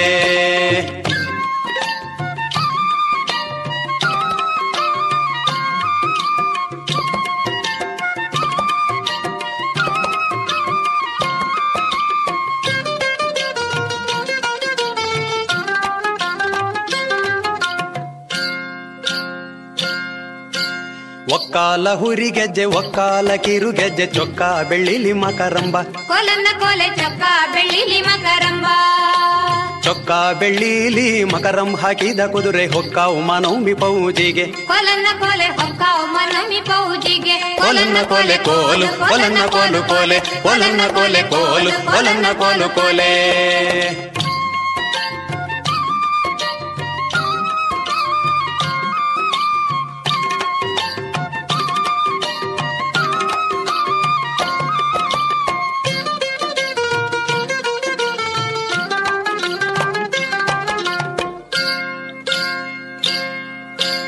ಆನೆ ಸುಂಗಾರವಾಗಿ ಅಂಗಳದ ಗೈದವೆ ಜಾಣ ತನಿಖೆ ಹೊರಡಾನೆ ಕೊಲನ್ನ ಕೊಲೆ ಜಾಣ ತನಿಖೆ ಹೊರಡಾನೆ ಜಾಣ ತನಿಖೆ ಹೊರಡಾನೆಳು ನಿನ್ನ ದೋಣು ಲಲಿಸಿ ಕರೆದಾವೆ ಕೊಲನ್ನ ಕೊಲೆ ದೋಣು ಲಲಿಸಿ ಕರೆದಾವೆ ಕೊಲನ್ನ ಕೊಲೆ ಕೋಲು ಕೊಲನ್ನ ಕೋಲು ಕೊಲೆ ಕೊಲನ್ನ ಕೋಲು ಕೋಲು ಕೊಲನ್ನ ಕೋಲು ಕೊಲೆ ಕೊಲನ್ನ ಕೊಲೆ ಕೋಲು ಕೊಲನ್ನ ಕೋಲು ಕೊಲೆ ಕೊಲನ್ನ ಕೊಲೆ ಕೋಲು ಕೊಲನ್ನ ಕೋಲು ಕೊಲೆ.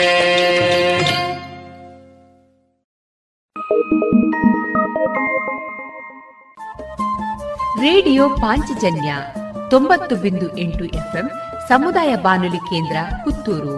ಇದು ಜೀವ ಜೀವದ ಸ್ವರ ಸಂಚಾರ.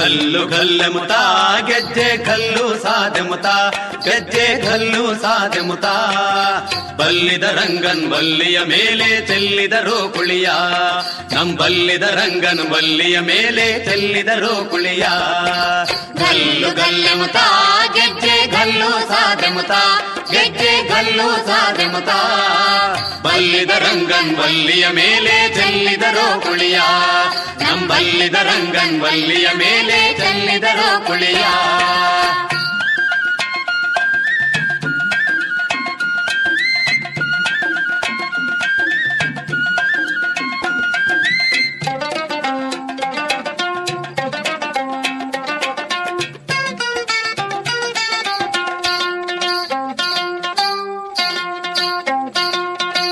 ಅರೆದರು ಅರಿಶಿನವಾ ಅದಕ್ಕೆ ಬೆರೆಸರ ಸುಣ್ಣವಾ ಅದಕ್ಕೆ ಬೆರೆಸರ ಸುಣ್ಣವಾ ಅಂದವುಳ್ಳ ರಂಗನ್ ಮೇಲ್ ಹಿಂಗಂದರು ಕುಳಿಯ ಅಂದವುಳ್ಳ ರಂಗನ್ ಮೇಲ್ ಹಿಂಗಂದರು ಕುಳಿಯ ಘಲ್ಲು ಘಲ್ಲೆಮುತ ಗೆಜ್ಜೆ ಘಲ್ಲು ಸಾಧೆಮುತ ಗೆಜ್ಜೆ ಘಲ್ಲು ಸಾಧೆಮುತ ಬಲ್ಲಿದ ರಂಗನ್ ಬಲ್ಲಿಯ ಮೇಲೆ ಚೆಲ್ಲಿದರು ಕುಳಿಯ ನಮ್ ಬಲ್ಲಿದ ರಂಗನ್ ಬಲ್ಲಿಯ ಮೇಲೆ ಚೆಲ್ಲಿದರು ಕುಳಿಯ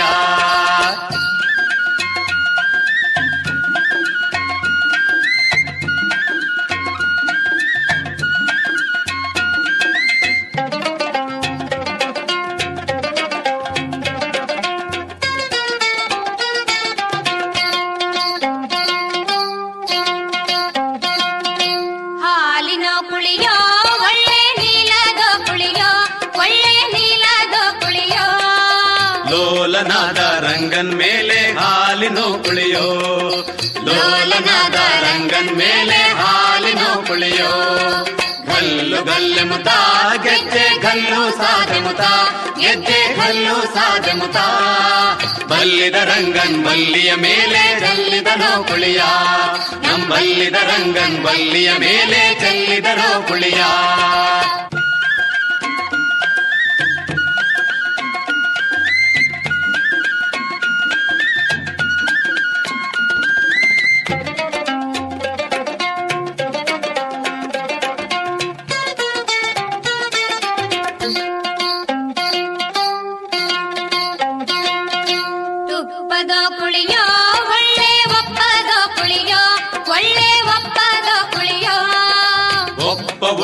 ರಂಗನ್ ಮೇಲೆ ತುಪ್ಪದೋ ಕುಳಿಯೋ ಒಪ್ಪವುಳ್ಳ ರಂಗನ್ ಮೇಲೆ ತುಪ್ಪದೋ ಕುಳಿಯೋ ಘಲ್ಲು ಘಲ್ಲೆಮುತ ಗೆಜ್ಜೆ ಘಲ್ಲು ಸಾಧೆಮುತ ಗೆಜ್ಜೆ ಘಲ್ಲು ಸಾಧೆಮುತ ಬಲ್ಲಿದ ರಂಗನ್ ಬಲ್ಲಿಯ ಮೇಲೆ ಚೆಲ್ಲಿದರು ಕುಳಿಯ ನಮ್ ಬಲ್ಲಿದ ರಂಗನ್ ಬಲ್ಲಿಯ ಮೇಲೆ ಚೆಲ್ಲಿದರು ಕುಳಿಯ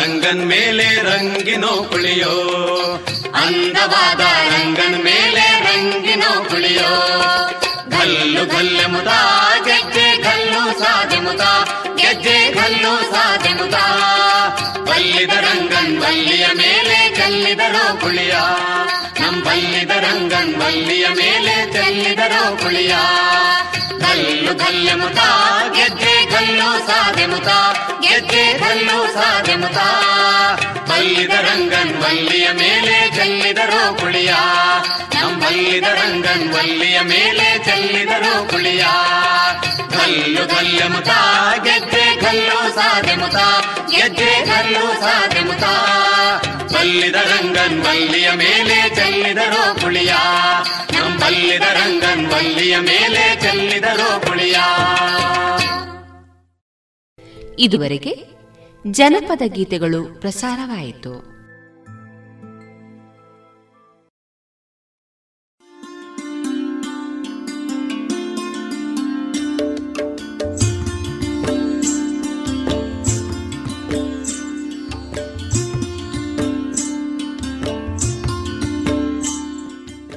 ರೇಡಿಯೋ ಪಾಂಚಜನ್ಯ ಸಮುದಾಯ ಬಾನುಲಿ ಕೇಂದ್ರದಿಂದ ನಿಮ್ಮ ಕಾರ್ಯಕ್ರಮಗಳು ಪ್ರಸಾರವಾಗಬೇಕೇ? ಹಾಗಿದ್ದರೆ ನಮ್ಮನ್ನು ಸಂಪರ್ಕಿಸಿ. ನಮ್ಮ ದೂರವಾಣಿ ಸಂಖ್ಯೆ 08251298499.